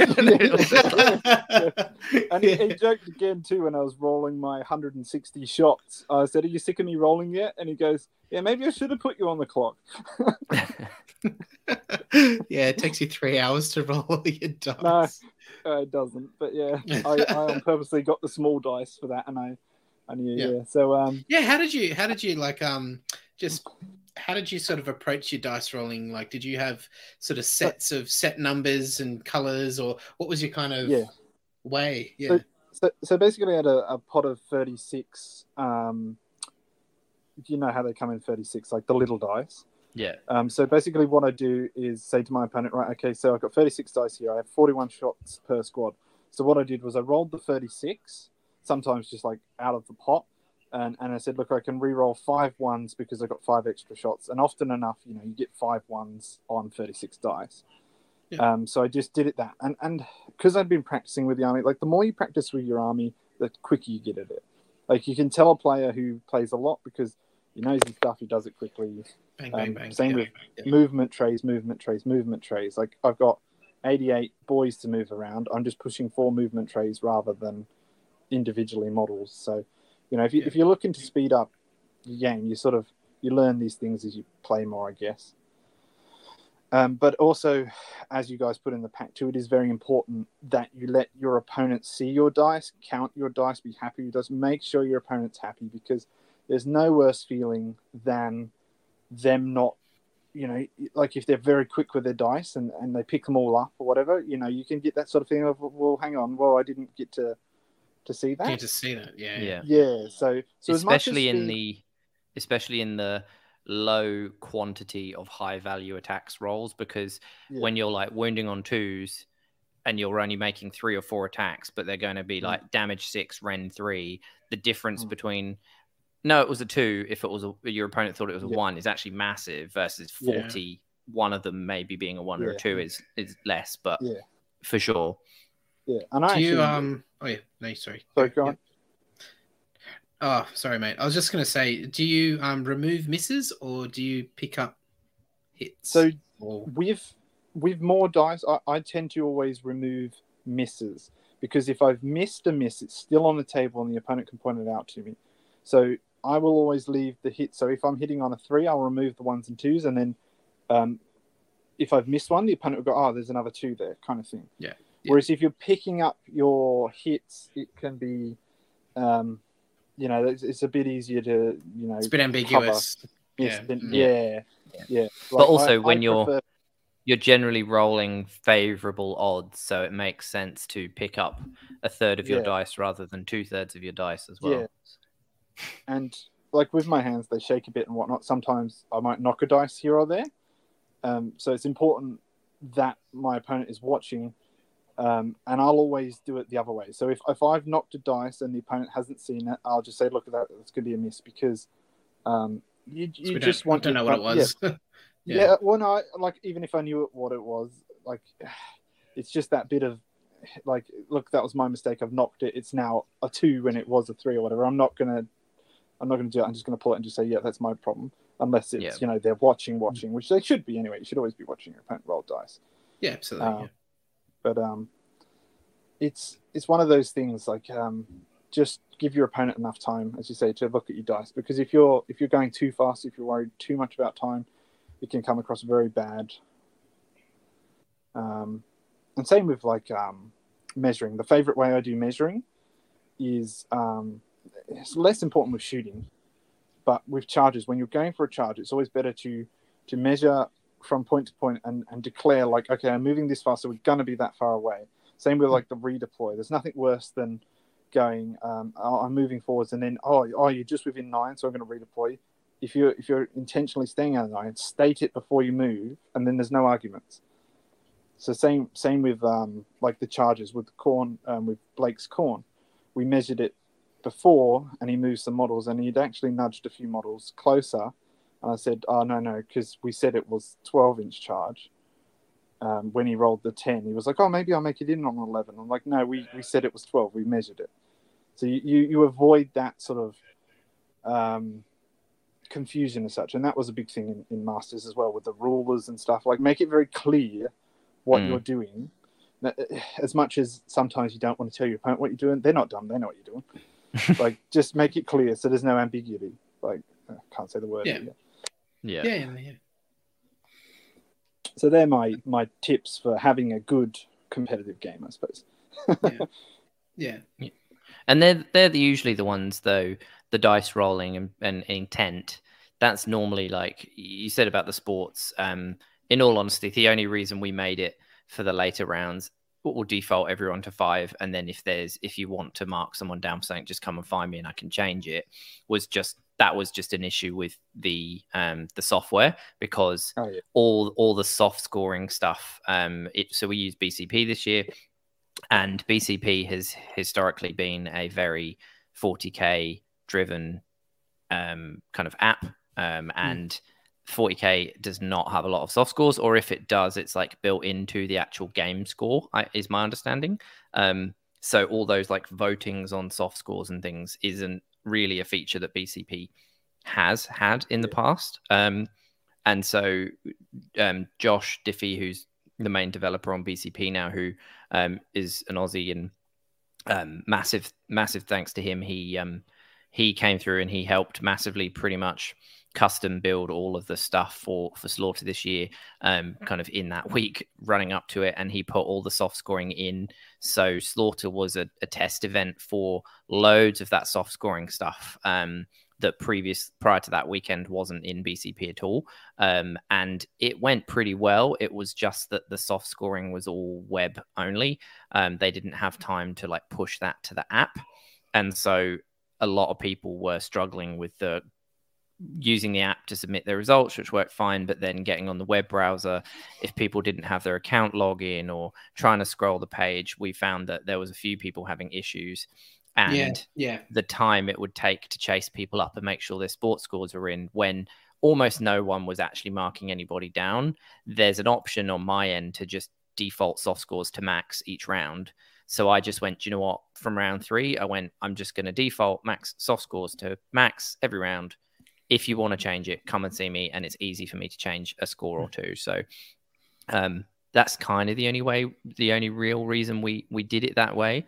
Um, otherwise other previous years we've always had players vote and it's been those same categories but not many people drop points and the couple that were dropped generally were those player was clear with their dice rolling and clear with intent and stuff because sometimes people aren't and that's a valid thing to be like mm, they kind of weren't i'm just going to drop them one point here but a four is still pretty good um, and that was all it ever was i don't think anybody ever got less than a four and even then i think they probably only got two fours maybe was the lowest sports out of 25 for the whole event. So, um, yeah, sports has never really been a problem at Slaughter, which is great. And it's obviously something we encourage from like the prizes and the announcements of the awards at the end and stuff as well. So, um, yeah, it's, um, ideally I want everyone to just vote and do it and it's quick and easy. But when it's not, it's on me as a TO to make everyone's experience easy. So, I try. That's why I kind of made that decision to just take that away from everyone as one less thing to worry about. And it, I think it was the right call in the end and um, and stuff. But if, if that functionality is quick and easy as people are submitting results, I'll put it back in for next year. But yeah. I, as a competitive player as well, it does does make you go, okay, I need to make sure my opponent's happy because when you're when you're aiming to win or win by as much points as you can, i.e., for rankings, get as many points as you can. Losing points is big. So, you know, making them on their toes that you could potentially lose five points if you're if you're being a complete um, uh, pain in the ass for for keep it PG. yeah. Um, yeah, yeah. So you know what I mean. Like it doesn't encourage that kind of. I'm not going to tell you what my army does. I'm not going to show you my dice. I'm not going to, like, yeah, like rolling your dice behind a piece of terrain so your opponent can't see them is is not is not game. Like, mm. No. Yeah, but equally, they are very objective in that they are like you mentioned earlier. Oh, just in case some you play someone and you smash them and they go, oh, I'm going to mark you down now because of because I got beaten, basically. Mm. It, but anyone, like it never happened this year, but every every previous year, if anybody ever scores a three or less, I go and talk to their opponent to like ask because I'm like, okay, what's what's happened in this game, mm. so I can yeah. be clear. And then if that's ever happened, and you you generally see that if someone's awarded a, a score and it's they've been beaten, when you go and talk to them and you actually go, okay, so they were on time because I know everyone was in the hall, so yeah. they get that point. And I was like, okay, so were they not clear? And then they're like, well, yeah. no, they were. And then when you actually start questioning them, they're like, yeah, yeah okay. They realize they, are just being petty, kind of thing. Yeah, they're just salty, yeah, yeah. Mm. So and so that's also again, again why why they're kind of built into again make sure that people don't do that and that everyone's playing in the spirit of the game and, and and stuff like that. So yeah, um, so funny.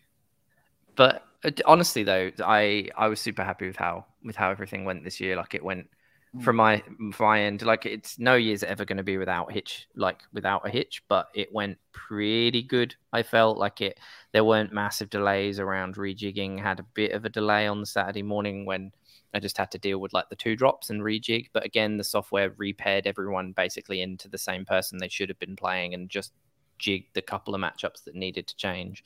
Um, so I didn't feel like we kept people waiting um, and stuff, mm. which was cool. But um, yeah, yeah, obviously you software is such a huge like your scoring software, your whatever platform you're using is can make or break you. it really can. It's such a huge source of stress if it's not working properly. yeah, I, I, I, sort of got a, a taste. I, I, sort of wondered why you ran it on the long weekend. Um, but now knowing like we drove four hours there on the Saturday morning. Yeah, um, crazy. Stayed the stayed the Saturday night and then drove home on the Sunday. So we didn't get home till something like eleven p.m. or something. Um, so yeah, anyone that's that's going to travel, I'd suggest like yeah, go, going on a Saturday morning is fine because I, I obviously you're in the car with someone. We were just talking about strategy for the first game. Um, so I don't mind going there on a Saturday morning, but I probably would have stayed the Sunday night knowing now because yeah, um, yeah like it, it ran till I think um, six thirty something like that. Um, I think so. Yeah. And then obviously the four hour trip home. So yeah, if mm. you're traveling, um, that's why they do it on the long weekend. Uh, just book the Sunday night. Is my is my. yeah, we we learned that one as well. We're... Yeah, yeah, because you guys travel. Like, uh, one of you is from Queensland, someone's somewhere else. Like, you travel quite a distance. Yeah, yeah. Chris Chris flies flies uh, flies in from Brizzy, and mm. um, I drive up from Goulburn, which yeah, we're both originally from yeah. Sydney. yeah, we just we just sort of yeah. I was I was sort of wondering why do you why do you still do it in Sydney? But th- that's where the player base is, I guess. Oh, it's more it's it's the venue, it's all the terrain, all the mats, um, the, the relationship, the relationship yeah. with the venue. Um, it honestly, mm. Loads of people ask me when they found out like that I was coming from Brisbane. I'm like, honestly, it's easier to run it here than it would be to run it in a hall five minutes from my house because yeah. I like everything's there. Everything's there, and also the relationship with the venue is so massive that building that op- up over the last mm. few years, you mm. then get the benefits of they know what you're going to bring for them in terms of trade. So then you can start talking venue hire price, you can start getting the cocktail specials like we had this year and last ah. year. You can yeah. get all you can start getting all that extra stuff, which really just lifts the experience and helps also you spend less on venue hire, um, which means you can put more into making the event better. Um, so that that's why honestly, like even though yeah, it's a travel for both of us. It's nice for me to get away, and like it's because I don't. If I again, if I was running it five minutes from home, I'd feel obliged that I had to make it home to try and like put my son mm. to bed and yeah. do all that stuff. Whereas it is on my birthday weekend as well every year when we do it. So it's oh. kind of it's my birthday. I can do what I want. I'm going to Sydney. I'm running my event, and I yeah. kind of get the pass for the weekend. So it's it's good. You didn't tell us that. You should have been getting free drinks all weekend. I trust me. The oh, he D3, does. Yeah, the D three boys had me. yeah. Uh, the Jaeger bombs getting passed to me all, oh. all weekend. So yeah, the the Jaeger bomb. We got Jaeger bombed out of existence on Saturday night. I think. Like. well, you you did. Yeah, I did. Yeah, I got D three. I, was gonna. I got D three. When, when, you uh, when you said earlier that you you were out of the hall for um, for pretty much the first day, I was like, I was gonna say, oh, and the, the first game too. of uh, the first game of day two. yes, yeah. I wonder why you rocked up late the second day. yeah, yeah, bloodshot yeah. eyes. Yeah, yeah. yeah. The the yes. venue, as like we said it earlier, but the venue, like I remember, um, the bar staff, um, the lady, I, I, don't know her name or anything, but she, she was like up on the stage telling us when the bar would open, and it's like cheers across the whole room and Gracie, yeah, Gracie. oh yeah, Gracie, they, yeah, yeah, and they brought she brought water out for us all and everything. Like they really looked after us. Like yeah, yeah. Restaurant, um, the restaurant love, restaurant love. Just like it's we've got that. We we rock up on the on the Friday afternoon and everyone in there. Oh, you're back! Hey, it's like you know, yeah. still the old familiar faces again. So we've got that ongoing yeah. thing the, now, which yeah keeps us coming back. Yeah. yeah, and with the meals in it, they got it down pat. Like they they took the menus round to the table and had yeah. your your table number and name, and so like they they'd got an idea of what everyone was having. So everyone pretty much had their their meals and everything all done. There was no um, you know, no one missed out on lunch because they ran late or whatever, because the kitchen was so organized, they were used to it. Yeah, yeah, Steve, yeah. Steve's been yeah. Steve's Steve's been great to work with, and over the last yeah. couple of years, um, and it's again that's just going to improve. Um, he's already spoken to us after this year for for next year about trying to get like a meal deal that will be kind of food and a food and a pint, like burger and a pint included, special mm-hmm. lunch deal, that kind of thing, and um my next thing that I want to, I don't know if the venue does it at all, but I want to see if maybe next year we can potentially get QR codes and ordering drinks directly from your tables delivered to your tables so mm. that you can just play the game, order your drinks, and have them arrive. That's my big thing I want to try and get for next year. So that would be awesome. Yeah, I think we'll have a lot more drunk players there. Because they'll that's the thing. I'll see they'll see the return in sales. Yeah. I think. Uh, yeah, I think by the end of the first day there were a fair few fair few games that I don't know if they even remembered their rules, but they were having a great time. Oh yeah, there was like beer hammer. There was there was even there was bourbon hammer as well. Yeah, I think, yeah. Um, I think it was uh, yeah, Wilson. Wilson was um up there with the with the bourbon hammer. yeah, I, with, uh, with Braden. I think it was with Braden. Yeah, that's right. Yeah, there was there was a right. there was a table with with shot glasses on it used as something or other, and I was like, oh yeah. no. yeah, yeah. I think yeah, that was the yeah. bourbon hay bourbon yeah, yeah. table. Yeah, yeah. So that was very amusing. Like, and, and and who cares, right? Like, um, they weren't these these games aren't obviously being super competitive. Like that wouldn't be tolerated if it was super competitive. Blah blah blah. But these are the games that you should be having at tournaments too. It's not all competitive. You the tournament is for those, as you say, those who don't get to have games any other time. Have some fun. Yeah, yeah. It's yeah. kind of like uh, we sort of hope that players of all sort of like approaches can come to Slaughter and mingle and enjoy enjoy the mm. how they play Warhammer at the tournament. Yeah. But I mm. that's the other reason actually it's a good good kind of way to get onto it is a lot of tournaments recently been being like, oh, the pairings, like you don't want the the top dogs, so to say, to play each other early on, and so you want random pairings for the first kind of three rounds or or whatever, so that those big final games happen in the final games. But I'm like, no, fuck that. Like you you should be pairing against the people that are doing equally as well as you for the whole event. So if you go in and smash game one because you've got big smash list, you should expect that the next game you're playing one of the other people with a big smash list. And you should mm. keep having to play all those people the whole way through. You should be playing the people that have the highest scores of the events if you want to win the event and then it also allows more of the event as you say those people that are there to have more fun casual games they will keep pairing into people that want to have more fun casual games as well so it kind of mm. naturally lets the the people that are trying to play play the people that are trying yeah. to play and the people that are also trying to chill do the same thing yeah because there's nothing mm. worse than a player who just wants to have fun getting paired up three times against a super competitive i'm not even going to smile at you while i kill you yeah. I've never met someone like that. I met probably because I haven't played 40k. yeah, yeah, pretty much. Yeah, play 40k and you'll, you'll see. oh, too funny. Um, but yeah, should we? Um, we should probably um, kind of been going for a couple of hours, so we should maybe just kind of talk about the overall kind of prize and your final thoughts. I think we you briefly mm. mentioned prize tables before, um, but yeah, kind of wrap up. So obviously you you took out the event five massive wins. Um, it was cool. I think uh, looking at your scores, the games definitely seemed like they were getting slowly like harder in in air quotes mm. because your win went from a 30 to a 29 to a 27 to a 26 to a 25. I think in like yeah. overall yeah. points.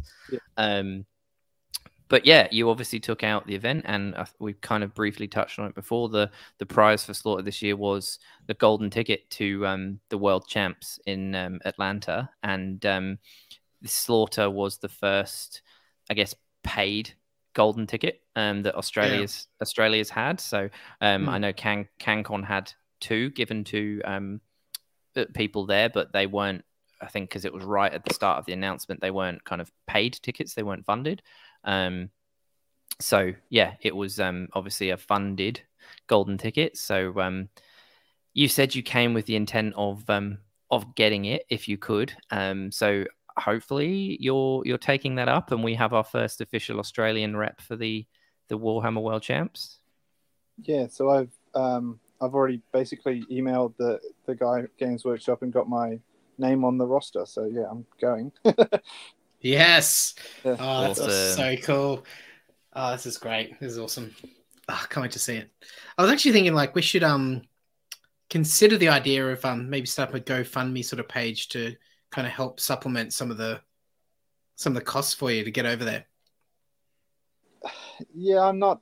I like obviously, I'm I'm on a pension and whatnot. It's not easy, but um, I, I I don't know what the response would be, and I don't expect people to pay for me to go play Warhammer kind of thing. But yeah, like I I might be surprised. Um, so yeah, but leave it with us. Leave, leave with leave with me. I'll put something out there. Yeah. We'll see what, happens. Yeah. see what happens. We've got a few months to go, so it's in November, right? 16th yeah. to 19th of November, wasn't it? Yeah, yeah. So to me, it's like um, a once in a lifetime opportunity. Like I, I'd yeah. never get to to like I haven't been on a holiday for oh, I don't even know like 10 years or something. Yeah. Um, yeah. Wow. I've yeah. So to America it's, it's, not it's not a holiday, but it is like five years. Five, five, oh yeah, we went back to England five years ago for my brother's wedding. There um, you go. Yeah. You, you, we won't go there. Um, brother's wedding isn't a holiday, I say. Um, but anyway.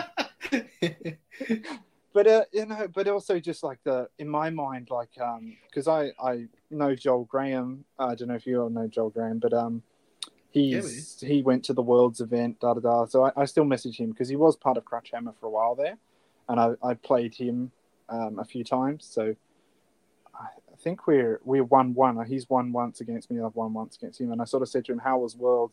Because you know you get to play the best players from other countries and things, and you sort of, to me, it's just another level of um, competitive play. Getting to see how other people, how other countries think about the game and that. So for me, yeah. it's like a, a, really sort of expand my repertoire of, of Warhammer. I mean, I'm an I'm obsessed. Like Warhammer is all I do. I mean, I can't I can't go do physical activities. Um, so there's, to me, it's it's a fantastic um, way to use my mind without having to use my body too yeah. much. Yeah. And um, I'd actually like I'd, I know it's not everyone's cup of tea, but I'd love to see more more of the physically disabled community get get in on it. Like it's fantastic. Like the community is fantastic and all that. But um, yeah. same with um, Games Workshop when I said, "Hey, look, um, just so you know, I'm in a wheelchair." They're like, "Oh yeah, absolutely. The the hotel's wheelchair friendly. We've already made sure your wheelchair can get around all the boards. Um, like it's it's amazing. amazing. Yeah, yeah, yeah, How cool is that? That's awesome. Yeah. So they should. So, yeah, yeah, but you don't. Games Workshop. you, you don't expect it. You don't expect it. Yeah, it sounds yeah. bad, but you know, like you don't expect them to even think about it, but yeah. they do. So it's so it's cool. That's awesome. Yeah, good. Yeah, it's mm. it's great that we've got at least one Aussie going. Um, well, I don't know. I didn't know you're from the UK originally. I don't know. You uh, you're an Australian citizen, though. I take it, so you, you count as an Aussie. Um, same as me. Um, but it'll be cool to see. Hopefully, we can get a few more. But it's great to at least have one. And we hoped that obviously um, we would be able to send someone from um, the winner of Slaughter would be taking up their ticket because yeah, Games Workshop kind of said, look we can't obviously force people to have it. Circumstances happen, but generally, um, if people win your ticket, we we kind of want them to come. Um, it it might affect future allocations of tickets, etc. If if events push to get a ticket and then no one comes on that ticket, kind of thing. So um, it's awesome to know that the first one has been has been won and, and is being used. So um, yeah, do you uh, do you have any plans for the list, or are you very much watching for the new GHB and points and stuff? Yeah, well, I've, the the leaks for the GHB. Yes, I, actually was I was actually debating whether or not I should bring this up. Um, have you have you got time? Do you have?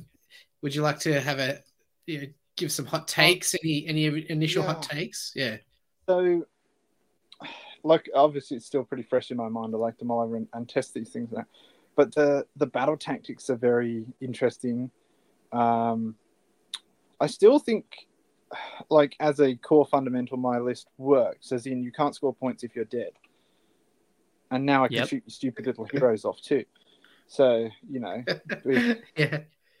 Do you think people um, are going to like lean into it, or do you think it's going to be more a, a thing that people will use? Some people might, but probably the more competitive types will just lean into the strengths of their own lists rather than sort of worry about well, this about the, you still the need to score five battle tactics. Yeah, well, you still yeah. need to score five battle tactics, right? But the mm. problem mm. is um, the good books got better, i.e., mm. Khorne, all that sort of stuff. Like they've got their yeah. own good battle tactics. You don't even worry about the GHB. You just do what you do well, which is kill your opponent, and I mm. get battle tactics by killing you. Yeah. Um, so in my mind, like every GHB that comes out that makes it like niche, as in so now we're going into this wizards thing, and a lot of the battle tactics are wizards or kill wizards. Um, so if you fight an army without wizards, you've automatically lost some of those battle tactics, etc., etc. And if you mm. don't have your own good ones, you're already at a disadvantage. Mm. So it kind of pushes um, mm. the, as I say, that your own um, battle tones tactics. If you've got good battle tone tactics, you, you don't care anyway. You're just laughing. Yeah, that's kind yeah. of like what I've been feeling for myself, just looking at the leaks today. Um, just going, well, you know, I've got some yeah. good ones in Soulblight that I can just lean into, which I've been doing anyway.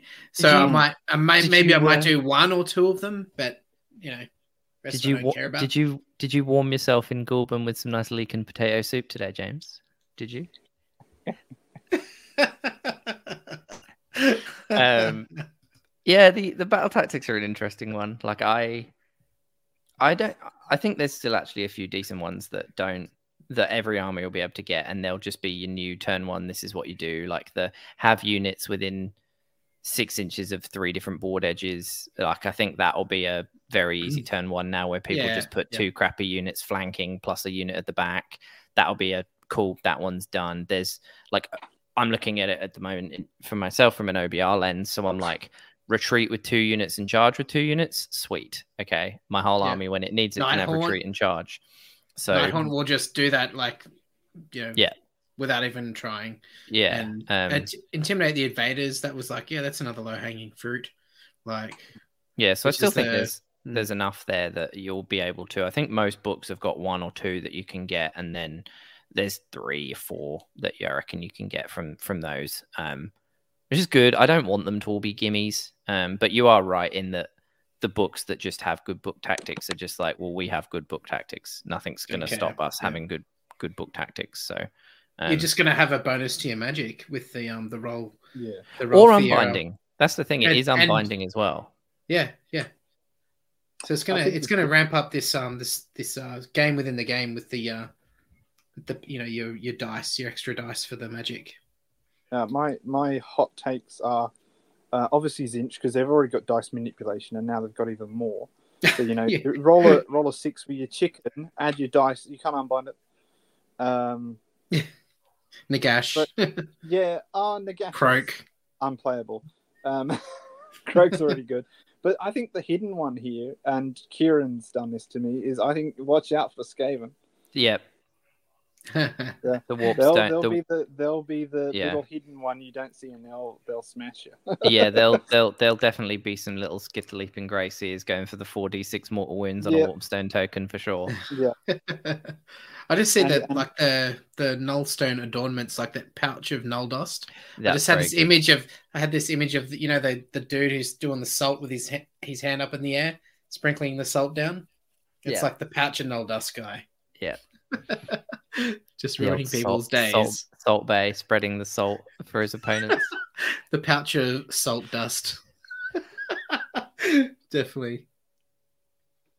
But um yeah, no, it's it's cool. Um I think there'll be a couple of like list archetypes that will come out mm. of it. Um mm.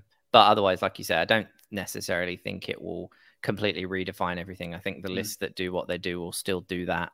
Um they'll just be like the Sylvaneth lists, I think, will be very strong unless there's a fac on adding the primal dice into the Warsong bomb.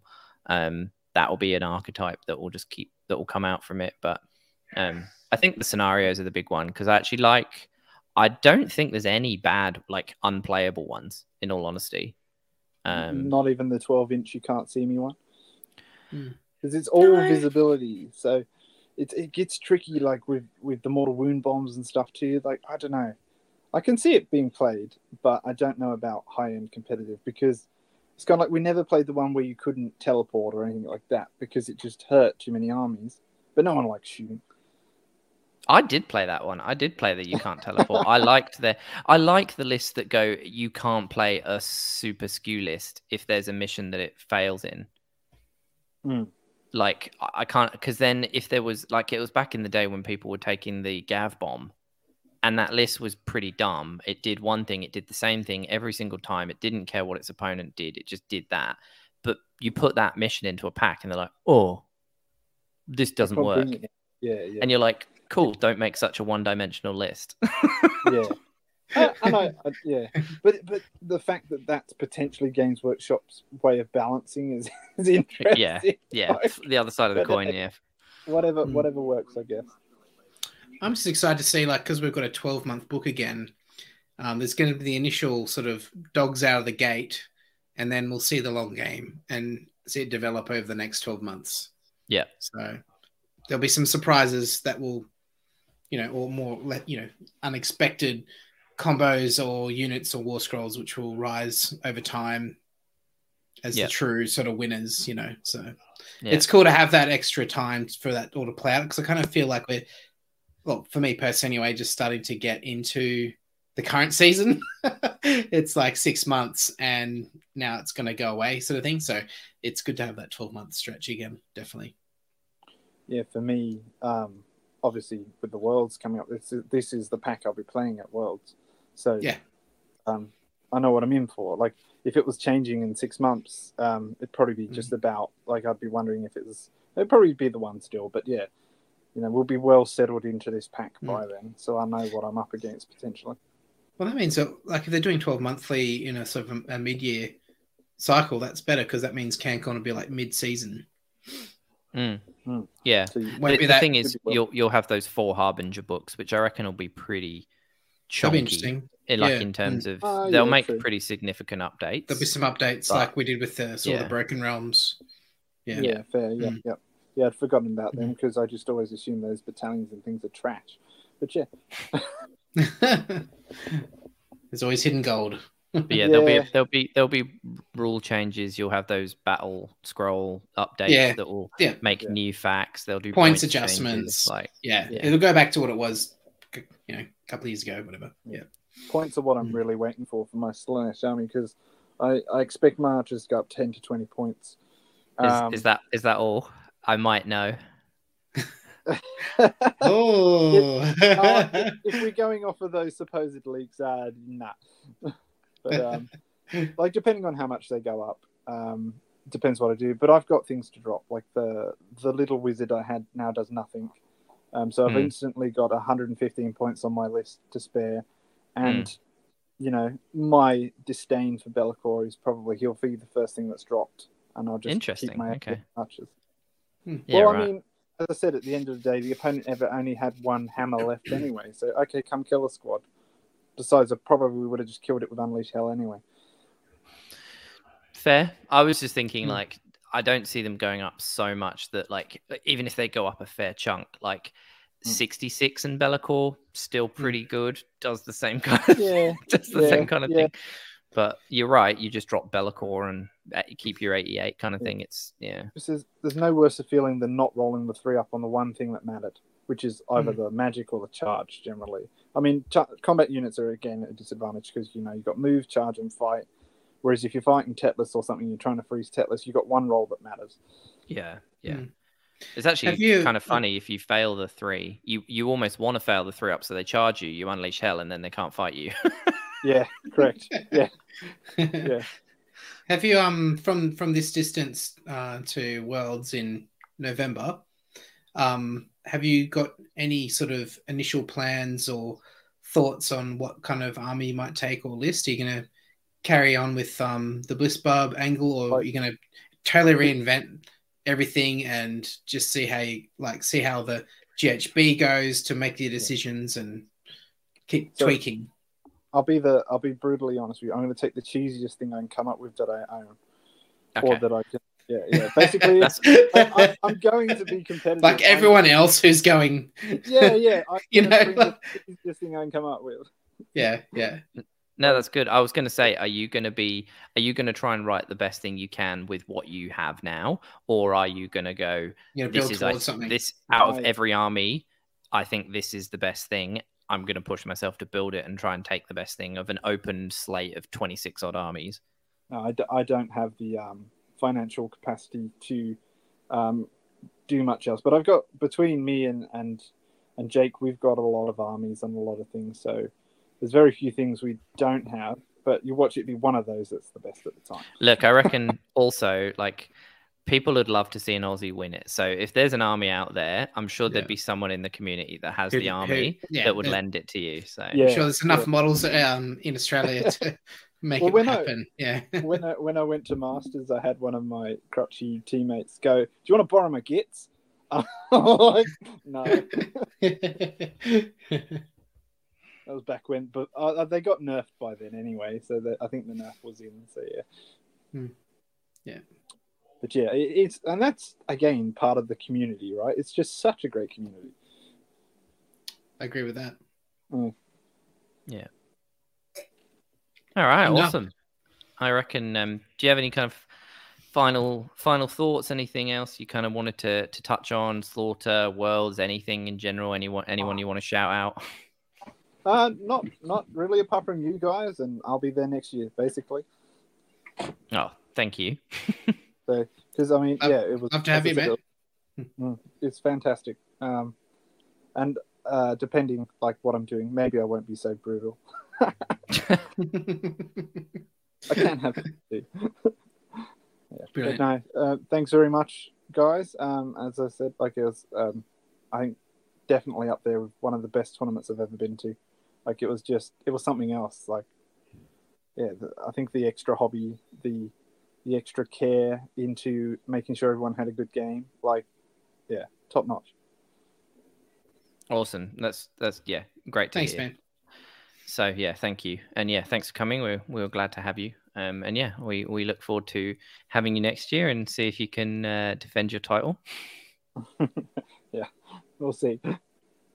All right. Well, um, I think we'll take, go to a very quick break there. But um, Terry, it's been a pleasure having you on the show, and um, we'll talk to you very soon.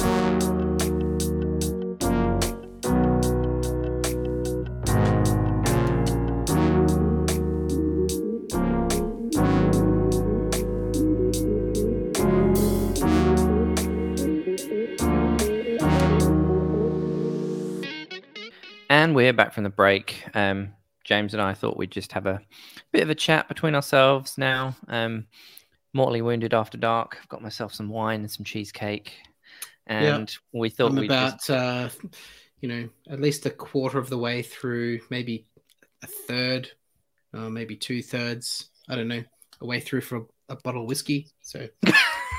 um, it's Friday night. It's been a long week. All right. Oh my god. No, anyway, it's fair. Yeah. We thought we'd just have a little chat um, and just cover off a few kind of things that we both wanted to chat to, ask each other how we went, um, and yeah, just that stuff that we didn't kind of mention when when Terry was on the show. So, James, how mm. did how did you think Slaughter went? How did we do? Look, like this year was like we kind of realized we needed to start getting organized about February, which is when we normally kind of go, oh, the zing comes in, we need to kind of get moving, get organizing. Um, but I think this year, because I guess it's our sixth slaughter, seven if you're um, counting COVID, but we're kind of just at that point now where things are just kind of set up. So we just need to just basically just organize just everything else around it. Like we've got the venue, we've got the terrain. Um, you know, we decided this year to just to go with uh, the GHB instead of um, sort of putting a, a, different spin on it, which we have in previous years. Yeah. Um, so this is like the first van- sort of vanilla AOS year because I think there's just enough for people to deal with already, being the six monthly cycle, etc. Um, but I think you, especially Chris, like uh, having that connection with the Oceanic Circuit, um, hooking into that and getting Slaughter sort of on the um, a qualifier list for events for the the Golden Ticket and the Warhammer World event in Atlanta in November was like such a huge deal. Like when you told me about that, I was just like over the moon. I thought this is incredible. Like it, this is really going to lift the profile of Slaughter this year. Like from a TO perspective, it's it's kind of like the wet dream. Although like a a TO for a TO's perspective, it's kind of like yeah, this is something we're we're finally kind of got to a point where we kind of hook into something that's bigger than ourselves and what we've made it like off our own backs. Like we're kind of to kind of get into something that's a bit bigger and um, yeah, like not yeah, to, like like yeah. I don't want to. I'm definitely not at all. And like I put this in the pack. Like it's not to diminish any of the other tos, etc. In the community, there's a load of amazing events in the scene, and they keep growing. But also, Slaughter is, I think, the longest running AOS event in Australia. Like we've been doing it. We were very very early on in the scene. We built it up from 16 people in the first year. We've kept going. We've done it six times now, and it was nice to kind of go like if there are supposed to be events from a country that feed into this that are supposed to kind of be flag holder events i was kind of like i feel like slaughter should be in that space and obviously mm. the application from from gw was like there were requirements about how many years have you been running? How many kind of players do you have? Um, and we're not like we're not as big as sydney gt we're not as we're not the biggest event either. So it wasn't just about that but it's also yeah like what do you what's your kind of unique thing about your event? What do you push? Is it a, is it a hobby event? Is it gaming etc and obviously i put that application in and was lucky enough that yeah kind of gw reached out and we got it agreed that in that first round of initial announcements of qualifier events, Slaughter kind of got approved on there along with Sydney GT, Magros events. So it was great to see two two they are the two kind of Sydney events, I guess, that have been going like yeah. Um, yeah coach coach has been doing Sydney GT for a good few years as well now. Um, and as I say, yeah. like on a number of players as well, it um Sydney GT definitely eclipses um what what we offer at Slaughter. Um but that 72 player cap still makes it a, a pretty big, decent, solid event. Um, still one of the bigger ones in the country. And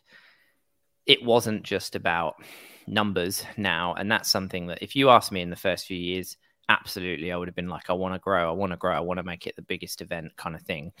CanCon came along and I was like, oh no, I've got no designs on trying to be anywhere near as big as CanCon. That is way too much work, way more than I want to take on.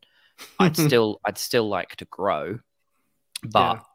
I, I got comfortable with that kind of 64 70 player number, especially once we found Padstow and we're happy with with our venue. I'm I'm I'm more than happy that 72 is our is our cap, and from there it's been nice because it's like you say, this year was like we all that stuff that is a huge thing for anyone trying to start their first tournament is having the tables, having the venue, all that kind of stuff is a huge part of running a tournament. Yeah. But when yeah, we're six years in now and having all that stuff pretty easy. That's the stuff that's done. That's organized. There's not really much thought and effort required there. Just let us really go. Okay, let's try and think this bigger picture. players. Mm. This is the players. This is the space. How do we make a better event in yeah. in here? How do we just make this event better yeah. rather than just bigger? Um, yeah, yeah. Like we were like kind of at the point where we can, yeah, we've got that stuff squared away, so we can think about the extra stuff that we can do now. Um, and that take, can take up more of our brain space because the mm. other stuff's taken care of. Was when you're sort of like in your earlier stages, like your biggest concerns are, am I going to have enough fucking terrain to do this? You know, like mats, board, oh yeah, you know, like tabletoppers, like stuff like that. That that's what consumes your your organization and your your resources. Yeah. Um, we've kind of over that hump now, and mm. it's kind of like, no, let's let's finesse this. Let's give it, let's get that je ne sais quoi, you know, into the event. um, yeah, so like I think it was a good move to um, focus fire sponsorship this year. Yeah. Um, in previous years, we'd been you know strong on spreading the love amongst uh, many sponsors, the many. Um, but I think we've this year we decided to go focus fire on Emerald Hobbies as our main um, our main sponsor, and obviously we've got sponsorship from G Dub um, with the, the, trophies and the Oceanic Circuit connection. Um, yep. But um, our main our main sponsor is, and you know, was um, uh, Emerald Hobbies. So yep. we were able certainly to like from, certainly from a, like a prize support perspective. From the prize prize support perspective, so we're able to get like one of what each one of each uh, Vanguard box, um, and start collectings for those factions that don't have a Vanguard box. We had some smaller stuff as well, and we had a smattering of like um, Warcry uh, stuff from GW with that sort of rolled into the Forge World trophies and that sort of support as well, which was awesome. Like, so we had a great selection of prizes. I was really pr- proud of our surprise support this year. Yeah. Um, and then that rolled into the uh, the raffle prize, which also supported by Emerald. Um, and then we had Polly Jackson uh, with the skateboard and the art pieces. And then we had um, Trav came on board. Travis um, from Heralds came on board with um, some 3D 3D printed uh, train um, to throw into the prizes. And um, what else is there for the raffle? So that, that were the raffle prizes. Um, and then we, you know, we we went down and we expanded out the trophies as well. So like best in faction trophies this year, which we hadn't done before. Like we'd done best in alliances and yeah, um, and you know, as, as, I had as, the one year two years ago um, where I got pro painted on board, where I got a set of all the faction tokens. Yeah, um, yeah, for, that's right. For each of the grand mm. alliances. So I'd kind of done faction awards mm. previously one year, um, but yeah, no, mm. this was the the year. Like I I had the idea in mind. I'd wanted to do it previously, but obviously price mm. support, pool, etc. had been had been lower, and that was a big thing in like obviously like we we made the decision um, ahead of the world champs announcement um, that we were going to put up the ticket price this year. Um, costs, like everyone everyone knows, costs have gone up in general, but we also had had the chat and and kind of already said, look, we I personally think 60 bucks, 70 bucks is fuck all for a whole weekend of entertainment and fun and the amount of work that people put into it for attend for events that I attend myself. And I was like, honestly, 20 bucks, $25 difference makes a huge impact to what you could actually offer players. Yeah. If if it's like your venue is a fixed cost, like your trophies that you're going to do in terms of first, second, third, all that, your general things, they're all fixed costs. So yeah. if you just up how much money you get from each player, it just gives you more money to go directly into prize support and extra stuff that you can do. And I was like, we want to just put on a better event for people. And i'm not spending money on finding a bigger venue or, or anything like that. It's like okay we're, we're good. we're now going to just invest all of this. It's not about trying to make money from it. It's just invest more to just give people an even better weekend. And every single person was like Tarek said like probably the best price prize tables i've personally seen at an event it's definitely the best we've done for us it's a personal best for us this year yeah, absolutely. Um, yeah. But I did have a lot of people say this is the mm. best price support like I've I've ever seen, and that was basically the mission of yeah this is this is what you get if you pay more for an event it's not me going on holiday it's you just getting more cool stuff back and, and,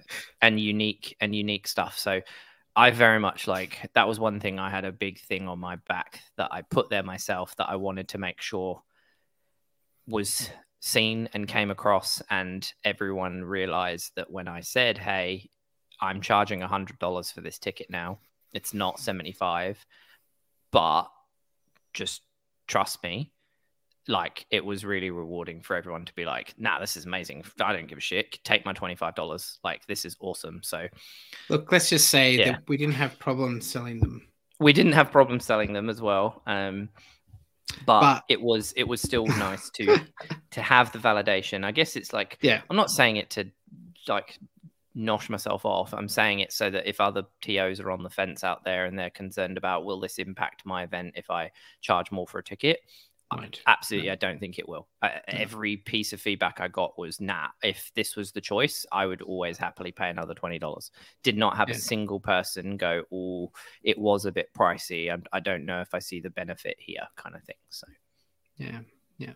Um, but yeah, yeah, from that, like, and how, like, how did we do? Like, yeah, the, there's those those aspects. There's the build up. Um, I think it was great to have, like, we had a lot more help this year yeah, and, than previous setting years. Up, setting up and um, and Dan walking around. Yeah, yeah.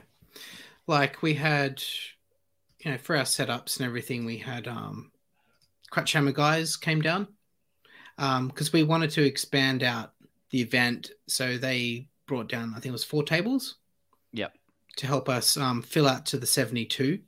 Um, so huge shout out to Crutchhammer. So um, personally, I want to thank Jared Alana, Keith, Blake, Luke, and Josh as well.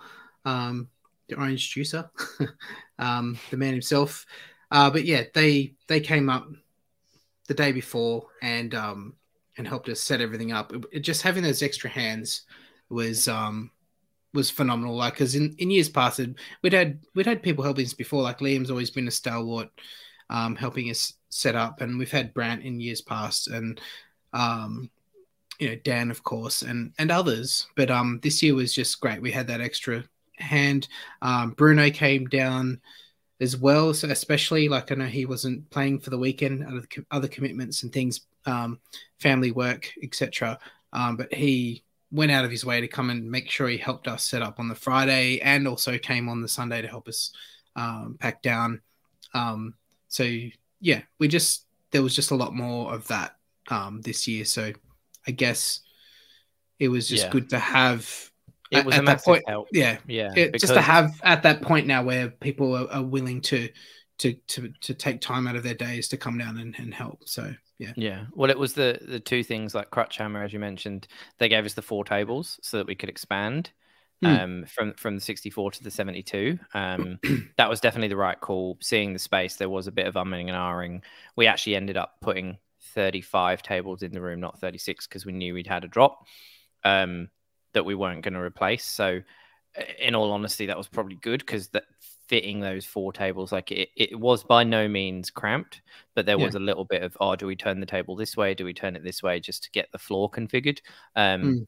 But that that is absolutely the right number. We will never go above that. Um, I won't yeah. compromise. I won't compromise yeah. on the space. So it was good to see that and be like, yep, 72 is the right number, but we at that obviously kind of we would have needed to get more tables and do all that. So it was awesome that they brought those. Um, and then yeah, as you said, just having 10 people that yeah. once we kind of gave direction and I got the I got the mats out and and the tubs of terrain from the back and kind of said, right, tables are set up here they are. This is how we set yeah. the tables and the board toppers up. Then it let those people just set up the tables for the most part, which let me and you do the thing that we hadn't done before, which was set up the room at the back for the painting competition, and yeah. then mm. me set up the prize tables and and everything at the front. Yeah, um, which was great because it it let us kind of go. These are the the non-standard things where you can't just let people that have come to tournaments kind of know what they're doing and off they go. Um, so yeah. it meant that it meant that most of the hall got set up not by me and you, um, and we could focus it was, on on the new stuff. So it was a yeah, massive help. Yeah. Like because we got there a bit later than I think we first anticipated, but um, Sean Sean Radcliffe, Radcliffe is uh, Radcliffe had got there yeah a bit earlier in the day, and he'd already gotten all the chairs out of the way and he was yeah. sweating. He was sweating it like when he came and saw us. Like he was phenomenal, and he'd actually um like we had all the prize support delivered to his place because he's not too far away.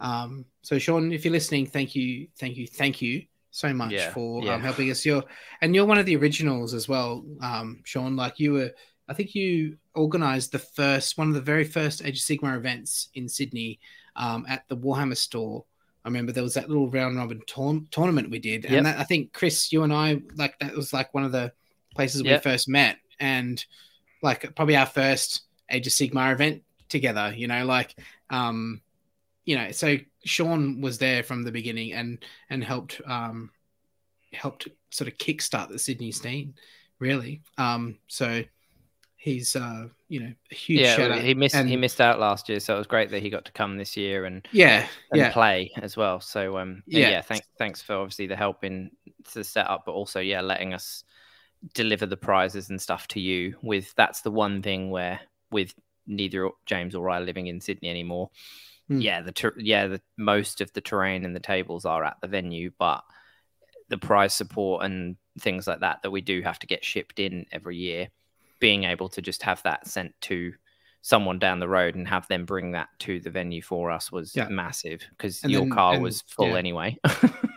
oh yeah, I had on my had on my train and everything, but yeah, so yeah, huge shout out, and also to um, Wilso, Chris Wilso or Wilson, um, coming up and and helping with all that that piece as well. Just you know, absolute legend, top bloke good man to drink with, all the laughs. just um, yeah, he's he's good people. That man. So um, yeah, thank you, and thank you to all who helped us set up. Um, but yeah, I'm getting all emotional. Um, so maybe we should. That's move the two thirds of a bottle of whiskey, James. Oh God. Oh.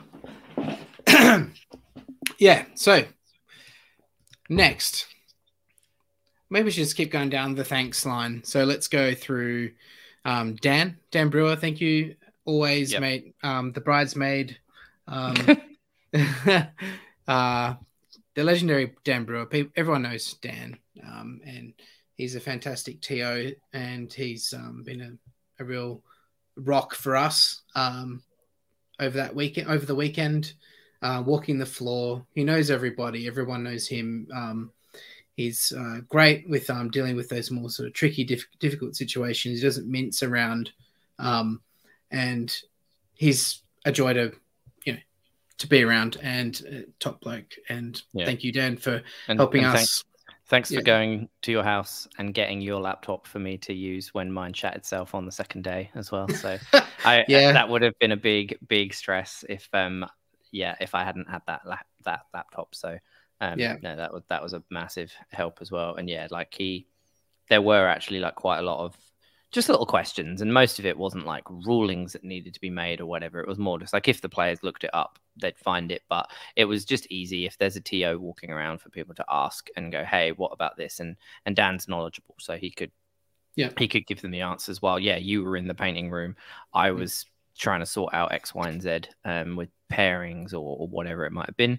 Um, so yeah, no, yeah, thanks, Dan. Um, yeah, Dan, big help. So yeah. Um, and then, so for the the judging of the um, Mortal Blade competition, Stonebeard Jim, um, thanks for coming in, mate. If if you're listening, um, and teaching us the ways Like I felt like a Padawan listening to it. yeah, well, yeah, definitely was. Am a Padawan uh, when it comes to um, display painting and um, giving those insights, increasing my vocabulary uh, in that area to become a better paint judge in the future, and also um, to help me, you know, improve my own um, painting skills. So, um, actually bought one of Trav's busts. Like so, Trav uh, not only did he bring extra price support, Trav also brought um, a whole bunch of busts that he'd printed off and sold, you know, for like ten bucks each. So, thing to try and sort of hook in the the army painters and sort of bridge that gap between um, display painting world and army painter world. So I've got one of those busts as well. So, um, but yeah, like I'm really excited about the the Mortal Blade side mm. of hmm. things, the painting comp. I think there's some there's some great things down the track there. So um, we're ready for next year, and I'm excited. So yeah, um, it's it's going to be cool for sure. Um, yeah, and yeah, like it was funny in the lead up to the event. Obviously, like Trav was messaging me quite a lot, uh, like showing me all these busts that he's been printing off and going through files, and I was like, because I had been scouring the internet, like going through my. I spent hours and hours and hours on like MyMiniFactory and various Patreons, going going through all their like busts to try and find appropriate busts for every faction in in Age of Sigmar to then get them and print them and make the make the best in faction trophies. And so like seeing all these busts that Trav was there was a couple that I was like, oh, actually, I need that. I need that one for the Seraphon. Can you send me that one? Just like, and then there was a couple there, and then I was like, oh, actually, I don't have a beastman. And I was like, actually, no, never mind. I found a really good beastman one. Don't worry. And then I kind of said to him, hey, look, if I have any, if you see any busts on the table you like, I will send you the files for those because you you sent me some. So um, I had seen his shelves of, of busts. So I think that was a really cool thing. Like you say, he obviously doesn't have a commercial license to it's not like he was printing loads of the bus to sell them. He just sold them for ten dollars to, to, cover yeah. the to cover the resin cost, basically. Um, yeah, but it's yeah. a really great idea to kind of give people that make it easy entry. Yeah, yeah, don't want to go through the investment of buying a three D printer and getting all into that, but um, they they might want to bust and they want to give it a crack. So that was great that he um he did that as well, and I think he I think he pretty much sold all of them. So he did. He sold sold everything. Yep. Yeah. Awesome. So. Yeah. Yeah, they're all gone. I've got one of them. So I got the like a pirate guy. Anyway, that'll so be you, my. Are you going to enter next year, James? I guess. Can I it's enter in, my? It's, own... it's independently judged. I have no issue with it. Yeah, maybe. Maybe I should give it a crack. I've got a year to do something. So, yeah, maybe. we'll have to iron I, those details I out. I won't, just because uh, I feel like I can't because it's down. no. no, and um, also remember, like a lot of the conversation we had um, with Jim and, and, plans for next year is probably about making it less of a competition and more of more of a I don't know what the word is, but like a collaborative, a, a collaborative, like a standard. Well, so yeah.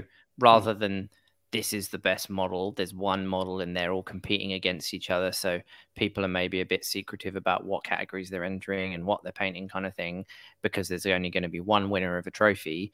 Mm. Actually, trying to go, okay, we're going to have gold standard, silver standard, bronze standard, whatever it is. Yeah. And if there's three entries that all get put in and they're all worthy of gold, then there's three golds.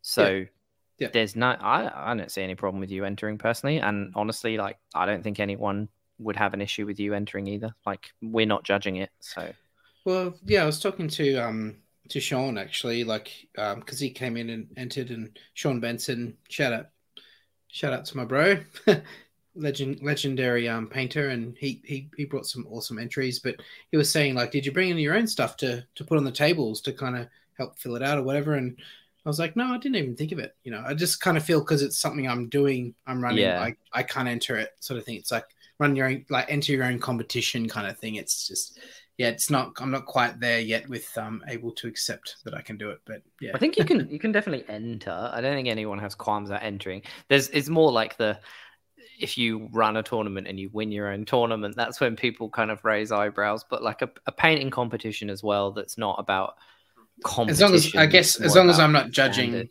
Yeah, exactly. Yeah, yeah. So well, there yeah. was actually there was a little like a situation at um was Border War last year. That's um, right. I was one of the judges for the, you know, the, the the hobby prizes there, and as soon as my one of my models was um, up for uh, discussion, I I just had to back out of the the judging seat and walked away. So, but um, but anyway, yeah.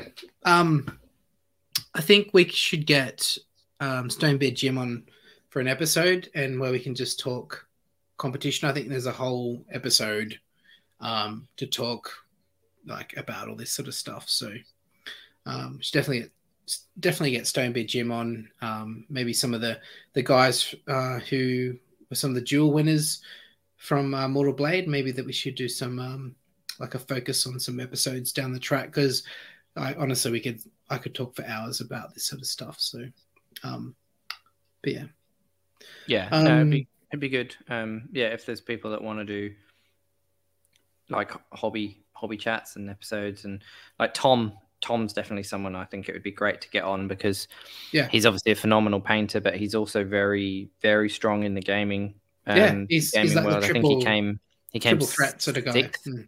I think off the top of my head he came sixth over the weekend yeah. um so yeah like um he'd, he'd be someone that I, I think it would be great to get on and talk to him as well so yeah for sure like I yeah I'd love to do some some episodes for the painting stuff. Um, always, Padstow RSL. Shout out to you guys, Gracie, Joe, Tammy, and the staff. Steve from the restaurant who actually um, approached us with um, fifty dollar voucher, cash prize, which we decided to allocate to Best Sports. Yeah. Um, so, as always, Padstow RSL, huge support. You guys are fantastic. Love you guys. Um, which also then leads on to thanking Company of Dice um, for their for the connection we've had there because that, that was our club when we lived in Sydney. Um, yep. That's where we kind of first started into that club sort of scene was with Company of Dice, and they've been, you know, they were at uh, South Coogee Bowls when we first sort of joined. They ended up um, at Padstow RSL, and it was through that connection with with um, Byron and um, and the guys there. So, um, you know, it kind of goes hand in hand. Padstow and Company of Dice together. Um, thank you. Um, we've mentioned Paulie Jackson with um, the skateboard deck and the beautiful artworks with the what the bin chicken and I'm the I'm the problem. like the Morathi um, Taylor Swift combo. not Taylor Swift. No, I'm not being sued. No. oh, yeah. The I'm the problem one. um, but there's yeah, and the others shares no likeness to any person's fictional or real. yeah, yeah, it's Morathi. Okay. Oh wait, no, we can't say that either. It's a uh, Murath Tai. It's Tayrathi. It's Tayrathi. There you no, go. Yeah. That's oh shit. No, that's another person's. Um, there's no copyright infringement there. It's fine. Um, yeah. But yeah, those those artworks, I'm yeah, I came up with the concepts for them, but Paulie absolutely nailed nailed the yeah. design brief. Yeah. Um, so yeah, he's um, anyone wants to find him, it's Jackos J A C K O S underscore designs D E S I G N Z um, on Instagram. Um, mm-hmm. He is a he's a he's up here in Brisbane. Um, he's a tattoo artist um, as well as an artist. So um, yeah, if you if you saw those, you saw the deck he did. He does a lot of those custom skate decks, um, and yeah, he did he did the custom artwork for me. Um, and as I say, he's he's a tattoo artist as well. So um, mm, if you like his stuff, if you like his stuff, yeah, get a tattoo. Pretty sure Scott um is hmm. going to get that. Uh, um, it is Taylor Swift Morathi going to get that um, tattoo um, on his body. I think so. that that would be great. Um, um, and if you are interested in buying stuff that has his designs on it, um, head over to the Mortally Wounded page on Facebook. Uh, we have a post on there, which is like a big thank you post, which is like it's from the 17th of June. So scroll down, check it out. Um, there's a link on there to his Redbubble page um, where you can access and see a whole bunch of his merch with his designs on it. Get in there, people. Yeah. And um, we don't have them yet, but we are also going to get some t-shirts, maybe some hoodies, water bottles, etc. Um, we're going to get some merch made up with um with those condoms. three with those three custom. Did you just say condoms? Morathi. Yeah. Morathi cool. condoms, little Morathi, big Morathi.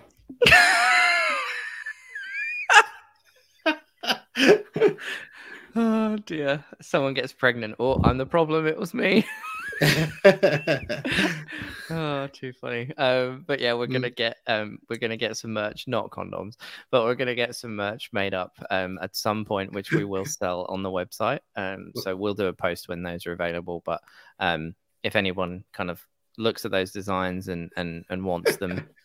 we will have t-shirts and, and stuff with them on and i'll definitely get some um some done we'll ha- we'll have them for sale at slaughter next year for sure mm. um mm because yeah, that the artwork's awesome, and um, yeah, we were always intending on using it for a bit more. Um, but it was great to just be able to get it printed, get it framed, and have extra prizes in for the raffle and stuff. Because that you've you've like the time and the effort and everything is getting the the artwork done. So actually printing it on nice paper, putting it in a frame, like that was something that just really cost effective but awesome prize. Like people were like, "Oh, this is wicked," and it's a thing that you've you've got now that you can keep, um, which was which is cool. Again, you don't see a lot of it in the scene, but I think it was awesome. We've got some incredibly talented artists in in the Warhammer space. Um, yeah, and it was yeah. and it was great to be able to use that as a a vehicle to to shine a light on um, on Paulie um, Jackson.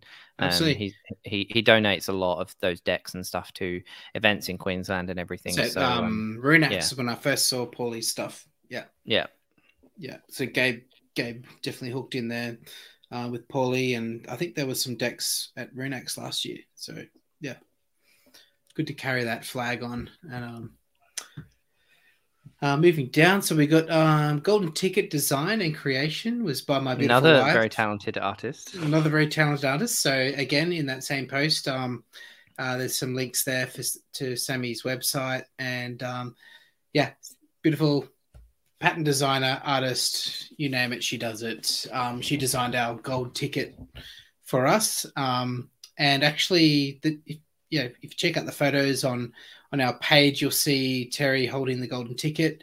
Um, that is actually gold leaf um, on that. So gold leaf front and back, um, designed personally by Sammy Sparrow. So yeah, very special. So thank you, my love. Um, I know you probably will never listen to this, um, but I we love you, Sammy. but we love you. I love you. Um, anyway, uh, moving on. Travis, we've already mentioned you a few times already with your additional surprise surprise support. Surprise surprise. It was surprise. Support. It was surprise. Yeah. Yeah. Because I wasn't expecting it. And then all of a sudden we've got this whole other like awesome 3D printed like arena, chaos arena fortress thing. I think it's um, called the Fighting Pits or something like the that. Fighting it's, it's Pit. From, it's from Dark Fantastic Mills. Um, yeah, yeah, yeah. Trav had printed the whole thing, so it's like an eight-section circular arena with a, a tower in the middle with sluice mm. gates that you can actually pull out and everything. Um, yeah, and it was so cool. it was really good quality um, as well. So um, it would not have been fast to print, and um, yeah, it's awesome. Like a perfect piece of terrain for like a Warcry board or something like that, which was great because we had loads of Warcry support um, from from GW um, in their prize support, um, lots of yeah. rule books and boxes of stuff. So um, that was that was great. So yeah, thanks. Trav's Trav's one of those guys in our community who um, he's very very quietly he's he's a quiet he's like the quiet achiever of the community. Like he's um, especially coupled with Clint in um, the Heralds. Like he for those of you who've been to CanCon, like all those tabletoppers, that's all Travis. Yeah. Um, terrain for CanCon, a very high percentage of that was Travis. Like, um, this is a guy that will just work quietly behind the scenes um, and sort of disappear into the sunset at the end of of the action. You know, like he's just he'll get on his horse, tip his hat and just ride off into the sunset. So yeah, he's he's one of those sort of sort of guys. He's a hobby hero. Um, so huge shout out to yeah. you, Travis, and lots of love to you, mate. Thank you. Yeah, and um, obviously, yeah, in terms of hobbyist, like he he won best painted this year. Um, he's won best yep. painted. He's won best painted at Slaughter as well. I think four years ago. Yeah. yeah. Um, when With he the same his... army. No, no, no. When he did his Slaves to Darkness. Oh no, that's the Slaves to Darkness um, slash. Yeah. Yeah, it was like all the conversions with the um, Stormcast and yeah, like they like Chaos Stormcast. Yeah. Yeah. Um, on yeah. like the ice, the icy basing and stuff, and that was an amazing army. Yeah. Um, yeah. so he's he's won, yeah, he's won best painted at Slaughter twice now. Um, he obviously entered the the Mortal Blade this year with um with a bust, um, which he, I know he said he hasn't painted before, so he wanted to challenge himself. And um, the other thing I don't know if you know, but his bust, obviously the the female kind of privateer um, pirate. pirate. Yeah. I don't know if mm. you noticed the wood, the wood plinth that it was on, the round, um, the rounded wooden like col- columnar um plinth. Hmm. That was hand milled and polished and everything by Trav as well. Oh wow. Wow, I didn't know that. Because yeah, he does. He's into. He's big into woodworking as well. Um, I believe he made because he's like really good mates with Adam Burt, and I'm pretty sure I remember hearing that Adam Burt's his pre- his wedding gift to Adam Burt was a handcrafted dining table or something. Oh wow! So Trav's big into his woodwork, so yeah, um, that was Is, another um, thing he did. who's Adam Burt? Is he the guy? Did he? oh, he won CanCon one time or something. He's a bit of a has been, I think, but. I don't think he'll uh, listen to this now. So no, um, I'm sure Trav and... will tell him though. It'll stroke his ego a little bit. That's for you, Adam. Adam, oh god, we love you, mate.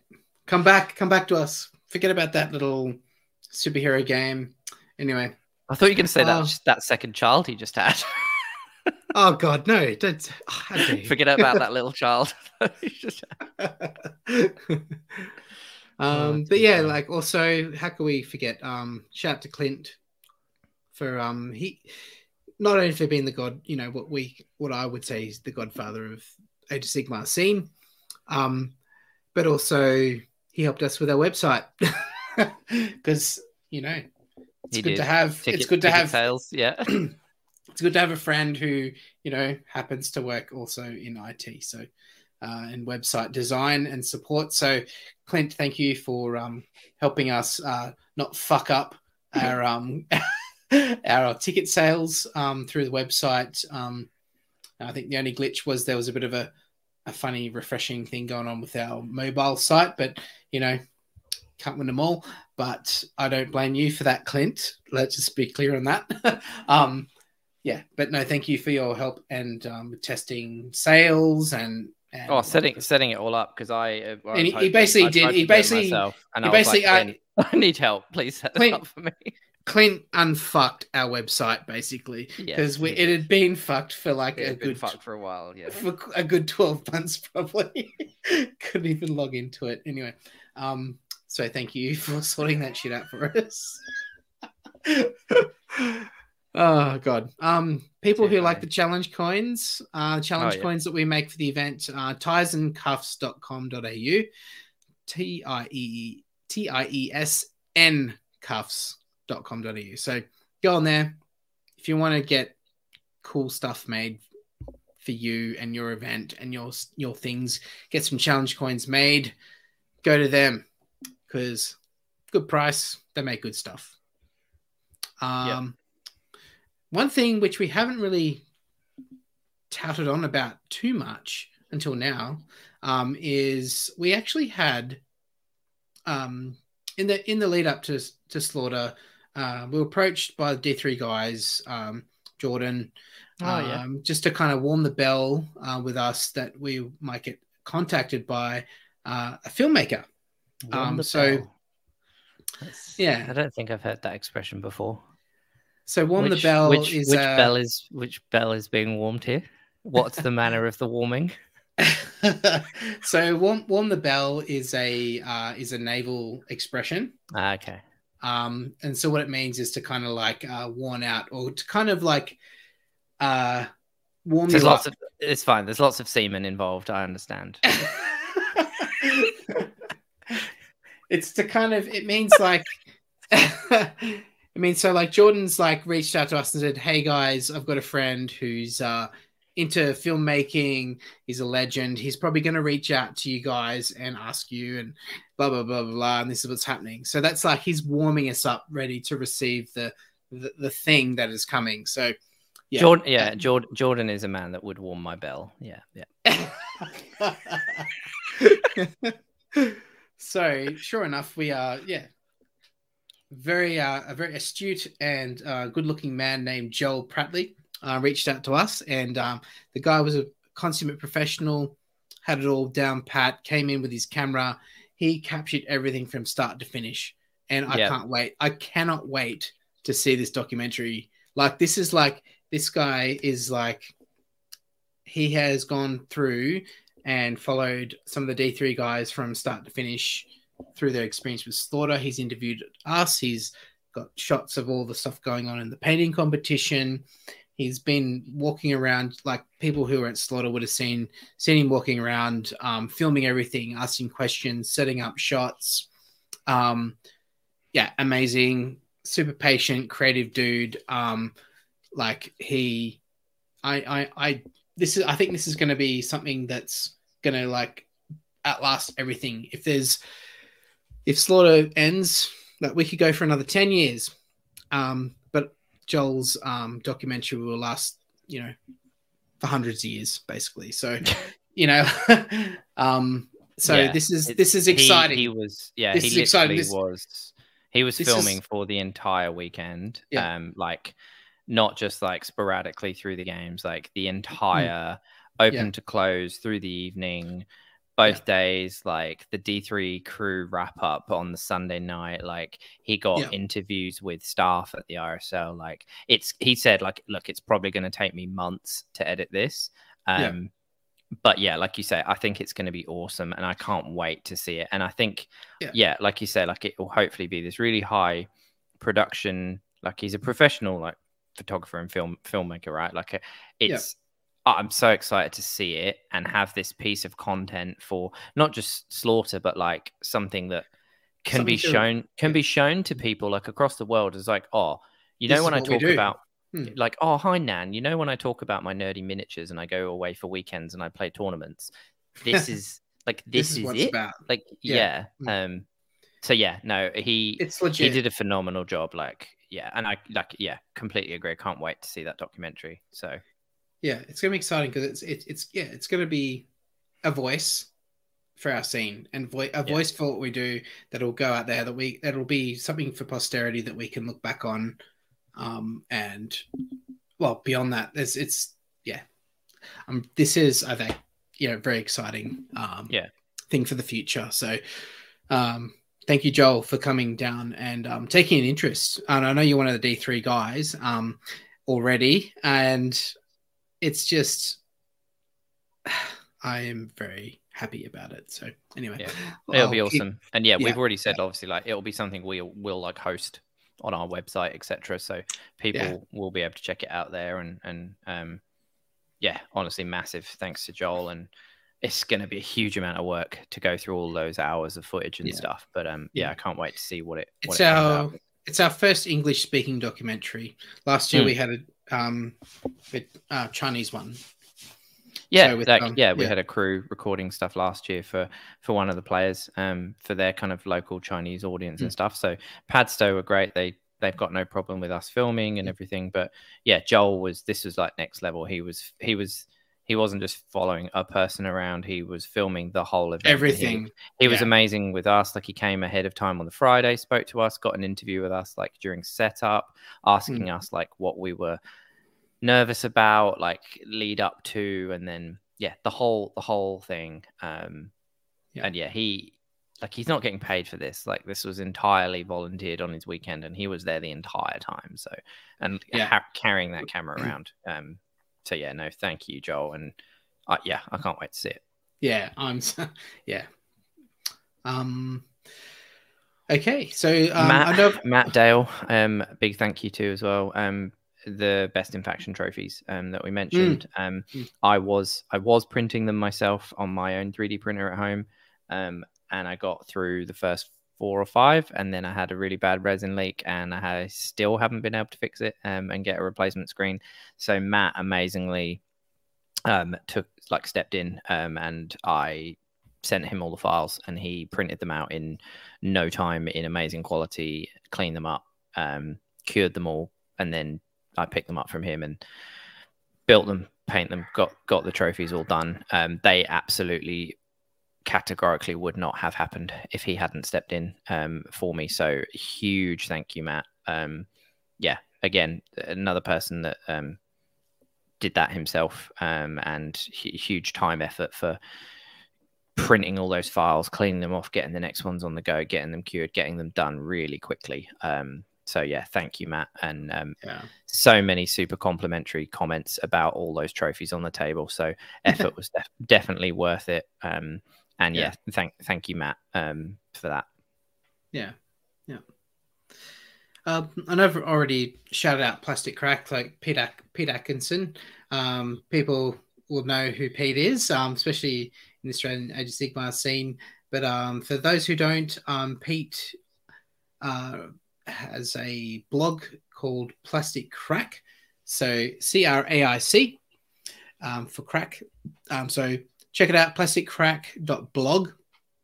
Um, so I just want to shout out uh, to the the list review article and the aftermath article. I know there's some more sort of coming down through the pipeline as well. Um, which I'm excited about. I know there's going to be one coming through for Mortal Blade and also um, some like um, best sports um, interviews as well. Um, so we haven't seen them come out yet, but I'm sure they will in due course. Uh, but yeah, shout out especially now for Pete Atkinson. Thank you, mate, for uh, putting out the word. Actually, it was like a, was a post you put out, just like shouting out to Australian TOs if they want things done for the events get in touch. So I saw that was in the back of my mind. Um, and obviously, in the lead up to Slaughter Everything, Chris and I very demanding jobs. Um, uh, we, I, I knew we wouldn't have been able to do any sort of meaningful um, list review, list anything, review yeah. show, yeah. like or anything like you know. We, I just knew we weren't kind of be able to do that. So, um, with a week's notice, um, Pete and his and his crew were able to like pull together um, an excellent article yep. for the list reviews and also um, followed up. Um, you know, I was able to connect up Pete with all the the players who had their lists um, featured, and um, they were able to um, be able to you know contribute to that article themselves and get some paragraphs in there to um, talk about their experiences at, at, slaughter. So you want to get on there, plastic craic uh, dot blog um, Sydney Slaughter list review and also Sydney Slaughter after the aftermath. So two articles up on on the website there, and and and I've just you know I'm noticing Pete and and and his guys are pumping out articles uh, on mm. almost you know weekly, bi-weekly basis, um, if not more.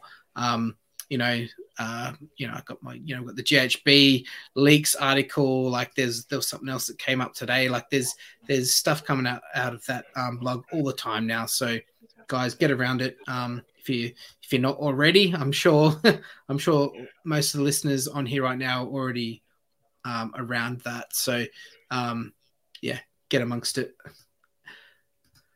Uh, but yeah, special particular shout outs there for that article. Um, so obviously Pete, um, Patrick Nevin, um, Calvin uh, Rary, uh, Theo Kick Jansen, and uh, for the guys who got their list featured, just want to shout you guys out as well.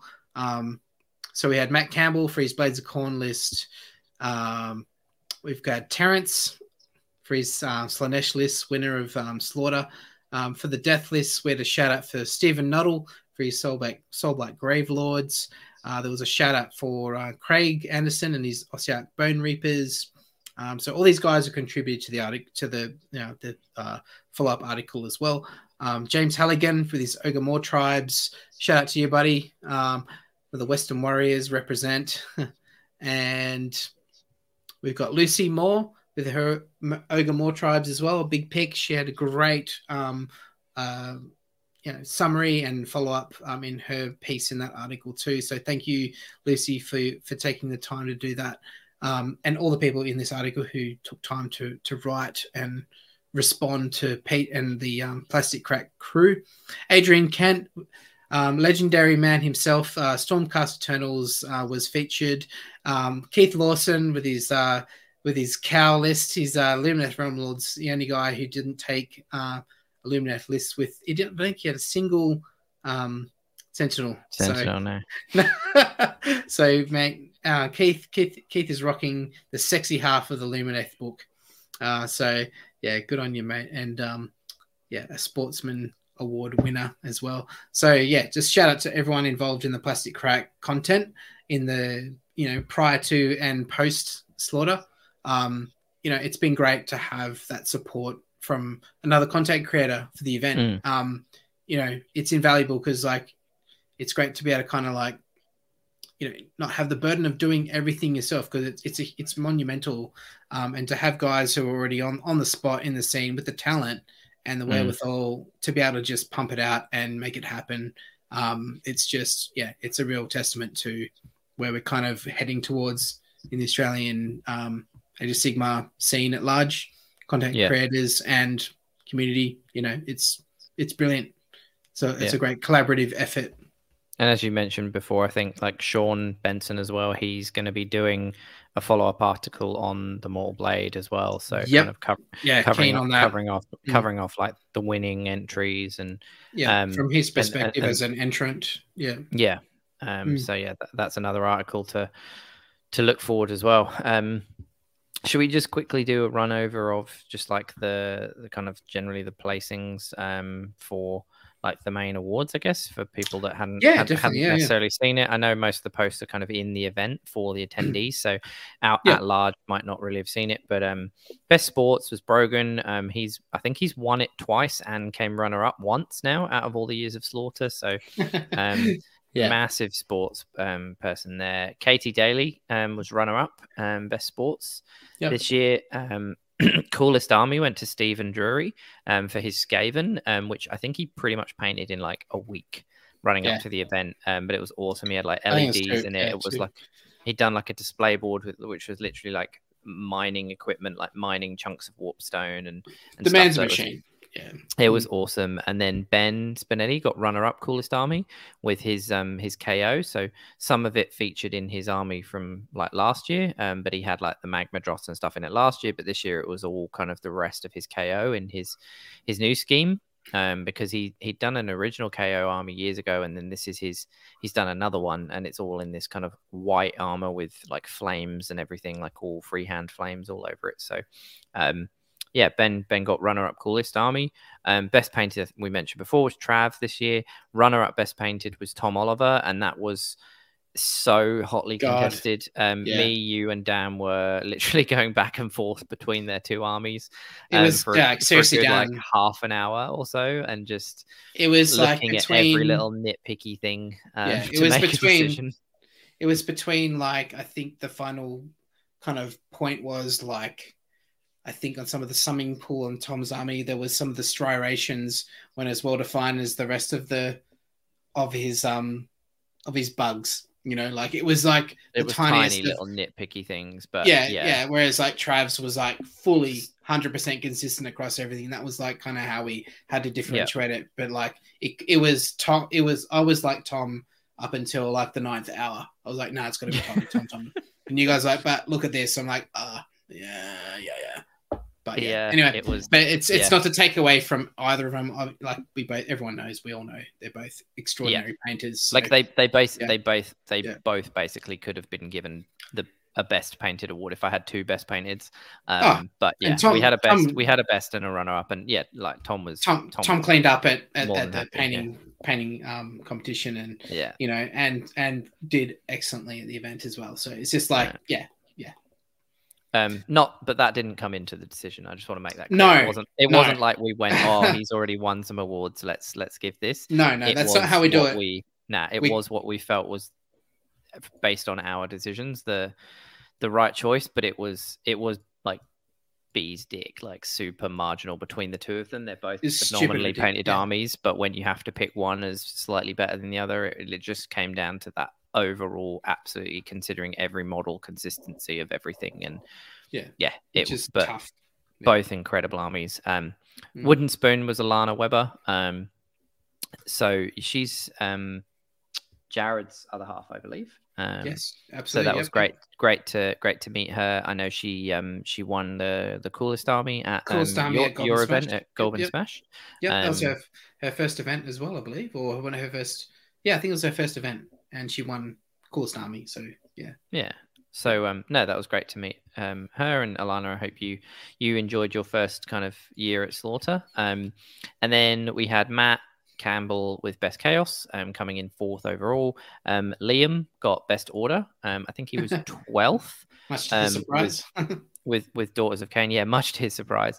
Um, obviously, like it just showed like Chaos was the most represented faction this year, but only a little bit ahead of Order. But the yeah, Order kind of Ben Spinetti came third. Um, we've mentioned before with with Terrence with his KO. Um, but other than that, Liam Liam was then best order, um, being the best in Grand Alliance awards we kind of give to the the non podium positions. Yeah. So te- technically, the the top performing order was KO in third, um, but then yeah, best best order was um, Liam with his daughters in in twelfth. So I know he was super happy with that. Um, then best destruction went to Austin Cranfield, who was our um, mm. big. He was our big war. Um, big war, yeah. Our big war player. Um, yeah and then best death went to Bob Van Emmerich um, yeah. with his Soul Blight, and I'm pretty sure he got best death with his Soul Blight last year as well. So he did, yeah, um, yeah. And yeah, he's a super, ma- super Masters player as well. Yeah, yeah, yeah. Super consistent player. He knows what he's doing with his death. He's he's been playing pretty much them solidly. So um, yeah, yeah. Another another really strong result for him. I've been um, playing his. I've been playing his list. Um, you, yeah, you've been playing his list. Yeah, yeah, yeah. Um, so yeah, just to round out the top ten, so we've got Terrence in first, Mitch Bug with his Gloomspite in second, Ben in third with his KO, um, Bob in fourth with Best Death. Ah, oh, Bob was fourth. Um, Matt was fifth, um, and then we've got uh, Tom Oliver was sixth with his Maggotkin, Ash McEwen was seventh with his Tzeentch. Mm-hmm. Um, and then we had Jacob Strahan in eighth with his um, Tzeentch as well and then Austin in ninth with Big War, um, Damien Newsom in tenth, uh, rounding out the top OBR. ten with yeah. um with OBR. Yeah, yeah, yeah, yeah. Awesome. Yeah, and uh, quickly rounding off the uh, best in factions, we've got Alex Munn. Uh, this is going to be like the default chant. So do default, default, default. like everyone get this out, get it out. All right. So Alex Murray, best in faction, Cities of Sigmar. uh, Keith Lawson, Lumineth Realm Lords. Austin Cranfield, Big Wires, we mentioned. Uh, Michael Sales, Kruleboyz. Ben Spinetti, KO. Lachlan Clark, Nighthaunt, as always, the man. And we have Jordan Goodchild, Idoneth Deepkin. Joshua Foster, Beast of Chaos. Hayden Wright, Seraphon, Daniel Wheatley, Fyreslayers, Brogan Clark, Ironjawz, Liam, Daughters of Khaine. Harry Moore, Sylvaneth, Ash McEwen, Disciples of Tzeentch, Mitch Bug, Gloomspite, Gitz, and second. Damien Newsom, Ossiarch Bonereapers, Matt Campbell, Blades of Khorne, Kieran Askins was Sons of Behemat, uh, graciously received by Craig. uh, Terence, host of Slaanesh, Thomas, Maggotkin of Nurgle, Hui Hin Ho, Slaves of Darkness, well done, mate. Jared, Stormcast Eternals, Bob's Soul, Soul Blight, uh, James Halligan, Ogor Mawtribes, Ben Smitty. That's uh, there. We're back to. I'm just cycling through photos now, but yeah. Steve Drury. Steve Drury is Skaven. Yeah. Um, and yeah, I think uh, that's everyone. But yeah. yeah. Yeah, that's everyone. So it's cool. Yeah, we had 20, 25 trophies just there, or 26, I think maybe. Um, yeah, so 26 God. just just for that, plus yeah, all the other ones. So everyone gets yeah, a trophy these days. It was, it was pretty awesome. Um, so yeah, I think I think that's probably a wrap on Slaughter 23. Although, like you said, we've still got kind of the posts to come from the Plastic Craic um, blog that Sean will be writing up for Mortal Blade, and then as you mentioned earlier in the show with Terence, um, mm. through the newly created kind of Mortal Blade um, miniature painting competition. Instagram, you're releasing the photos of um, all the models, which I didn't know about until tonight because I'm not on Instagram. Um, but I've seen like posts going up on Facebook, so I think they've been yeah. auto coming up. Um, yeah, so I think it's I think it's on the Blight Kings because I've been seeing a Blight King pop up every few days. Yeah, so I think I'm, that I'm, must be the, the 10 photos of the Blight Kings. Yeah, I'm teasing it out so that's kind of like um, each person. Like if you've got a unit, then I'll I'll post photos of the unit as as a group. Then I'll sort of because I took photos of every model front mm. and back, so it'll be a drip feed of of each unit, and entry will get a full treatment over like a week or weeks kind of thing. So, but uh, yeah, I post every three days um, on the Instagram page, which will then be fed out to um, the Facebook groups. So yeah, yeah, awesome. Um, yeah, yeah, no, I think that's really cool. And yeah, like it was cool looking through all the photos as well, looking back at them and and stuff. And yeah, definitely encourage listeners if you want go go to the Facebook page and um, and check out kind of the the photo albums um, with all the photos there. It's not just got the Mortal Blade stuff; it's also got pictures of all the armies that um, the gaming um, armies that people displayed for like coolest army and and the best painted kind of pre- presentations um, as well. So you can kind of get a get an idea of the the hobby um, kind of level at, at Slaughter and and everything. We do talk a lot about it, but it's not. It's also not like an elitist event. Like it's very much like you you get standard gaming tabletop armies and they are more than acceptable. But we do also find that there's some incredible hobby displayed at, at Slaughter as well. So um, yeah, anyone just go check them out. You like looking at cool armies? There's some there's some great stuff there. There's some really cool kind of concepty armies, converted armies. Yeah. Um, yeah, I definitely. I want to shout out. Um, I want to shout out Chris Moore's army because he's Khorne shiny Khorne army. Do you see that one? Oh, the metallic, yeah, metallic, the metallic, metallic red. red I love that army. Gold. Hey, I was like, mm. I love this. Yeah, yeah. So that very much like taking the bronzed flesh kind of thing, literally, yeah. but with like red and gold. Yeah, yeah. And Steve Nuttall's. Um, I was going to say Steve Nuttall's Soul Blight yeah. red, very, very vibrant red Soul Blight oh, as well. Yeah, yeah, amazing.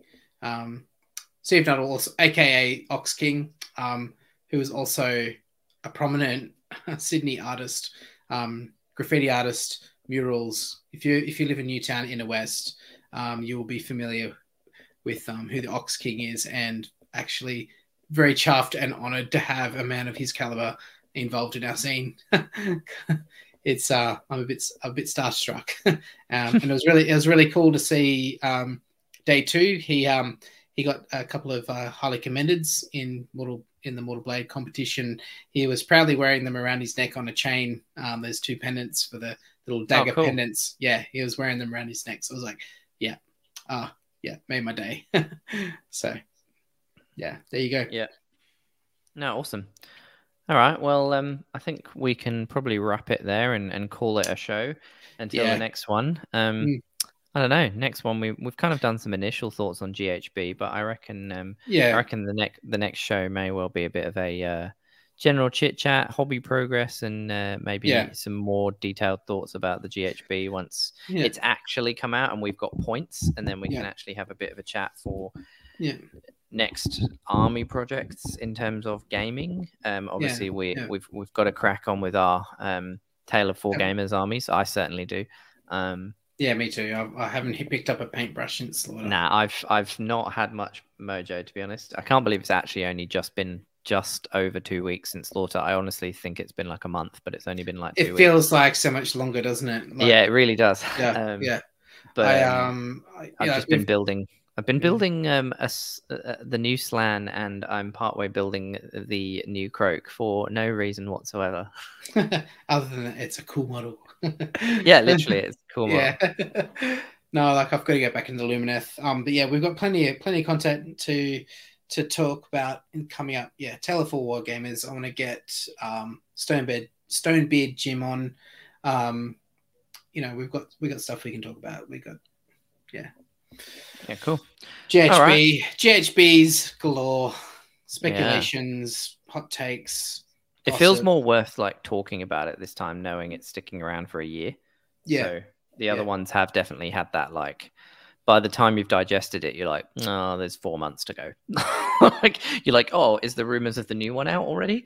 Um, so yeah, this this one will be good. But um, yeah, yeah, yeah. All right, it's late. I have to take Riley swimming in the morning, so I am gonna mm. sign off. Um, but yeah, good to catch up and um, yeah, recap what was definitely our most successful slaughter yet. And yeah, we definitely both pushed each other this year to um to up it. And um, yeah, I'm I'm proud of us. Um, you nailed everything you did, James, and um, thanks for being my partner in crime for slaughter and um onwards and upwards, bigger and better again next year. Um, but yeah, definitely push push the bar for ourselves this year. So um, absolutely, and you very, too, mate. Very like, very proud. Yeah, and I'm I'm proud of you too, mate. And um, you know, I, I can't imagine life without you. yeah, very. Thank you, thank you for all, all, your hard work, mate. You've done no, an amazing job. You've done an no, amazing job with all the all the stuff you're continuing to to post on uh, Instagram and everything as well. It continues, but yes, the planning has already begun for next year. So uh, yeah, yeah. Um, uh, all right. Yeah. As always, um, you can find me on at Wounded Mortally on Twitter if you want to follow me and you don't already. Um, James, find me at Duke Cadrick and also at Mortal underscore Blade underscore MPC for the Mortal Blade uh, miniature pending competition. So get involved, get on there, get check it out, like it all, subscribed, blah blah blah. Do it helps us, helps you. See you on the next show.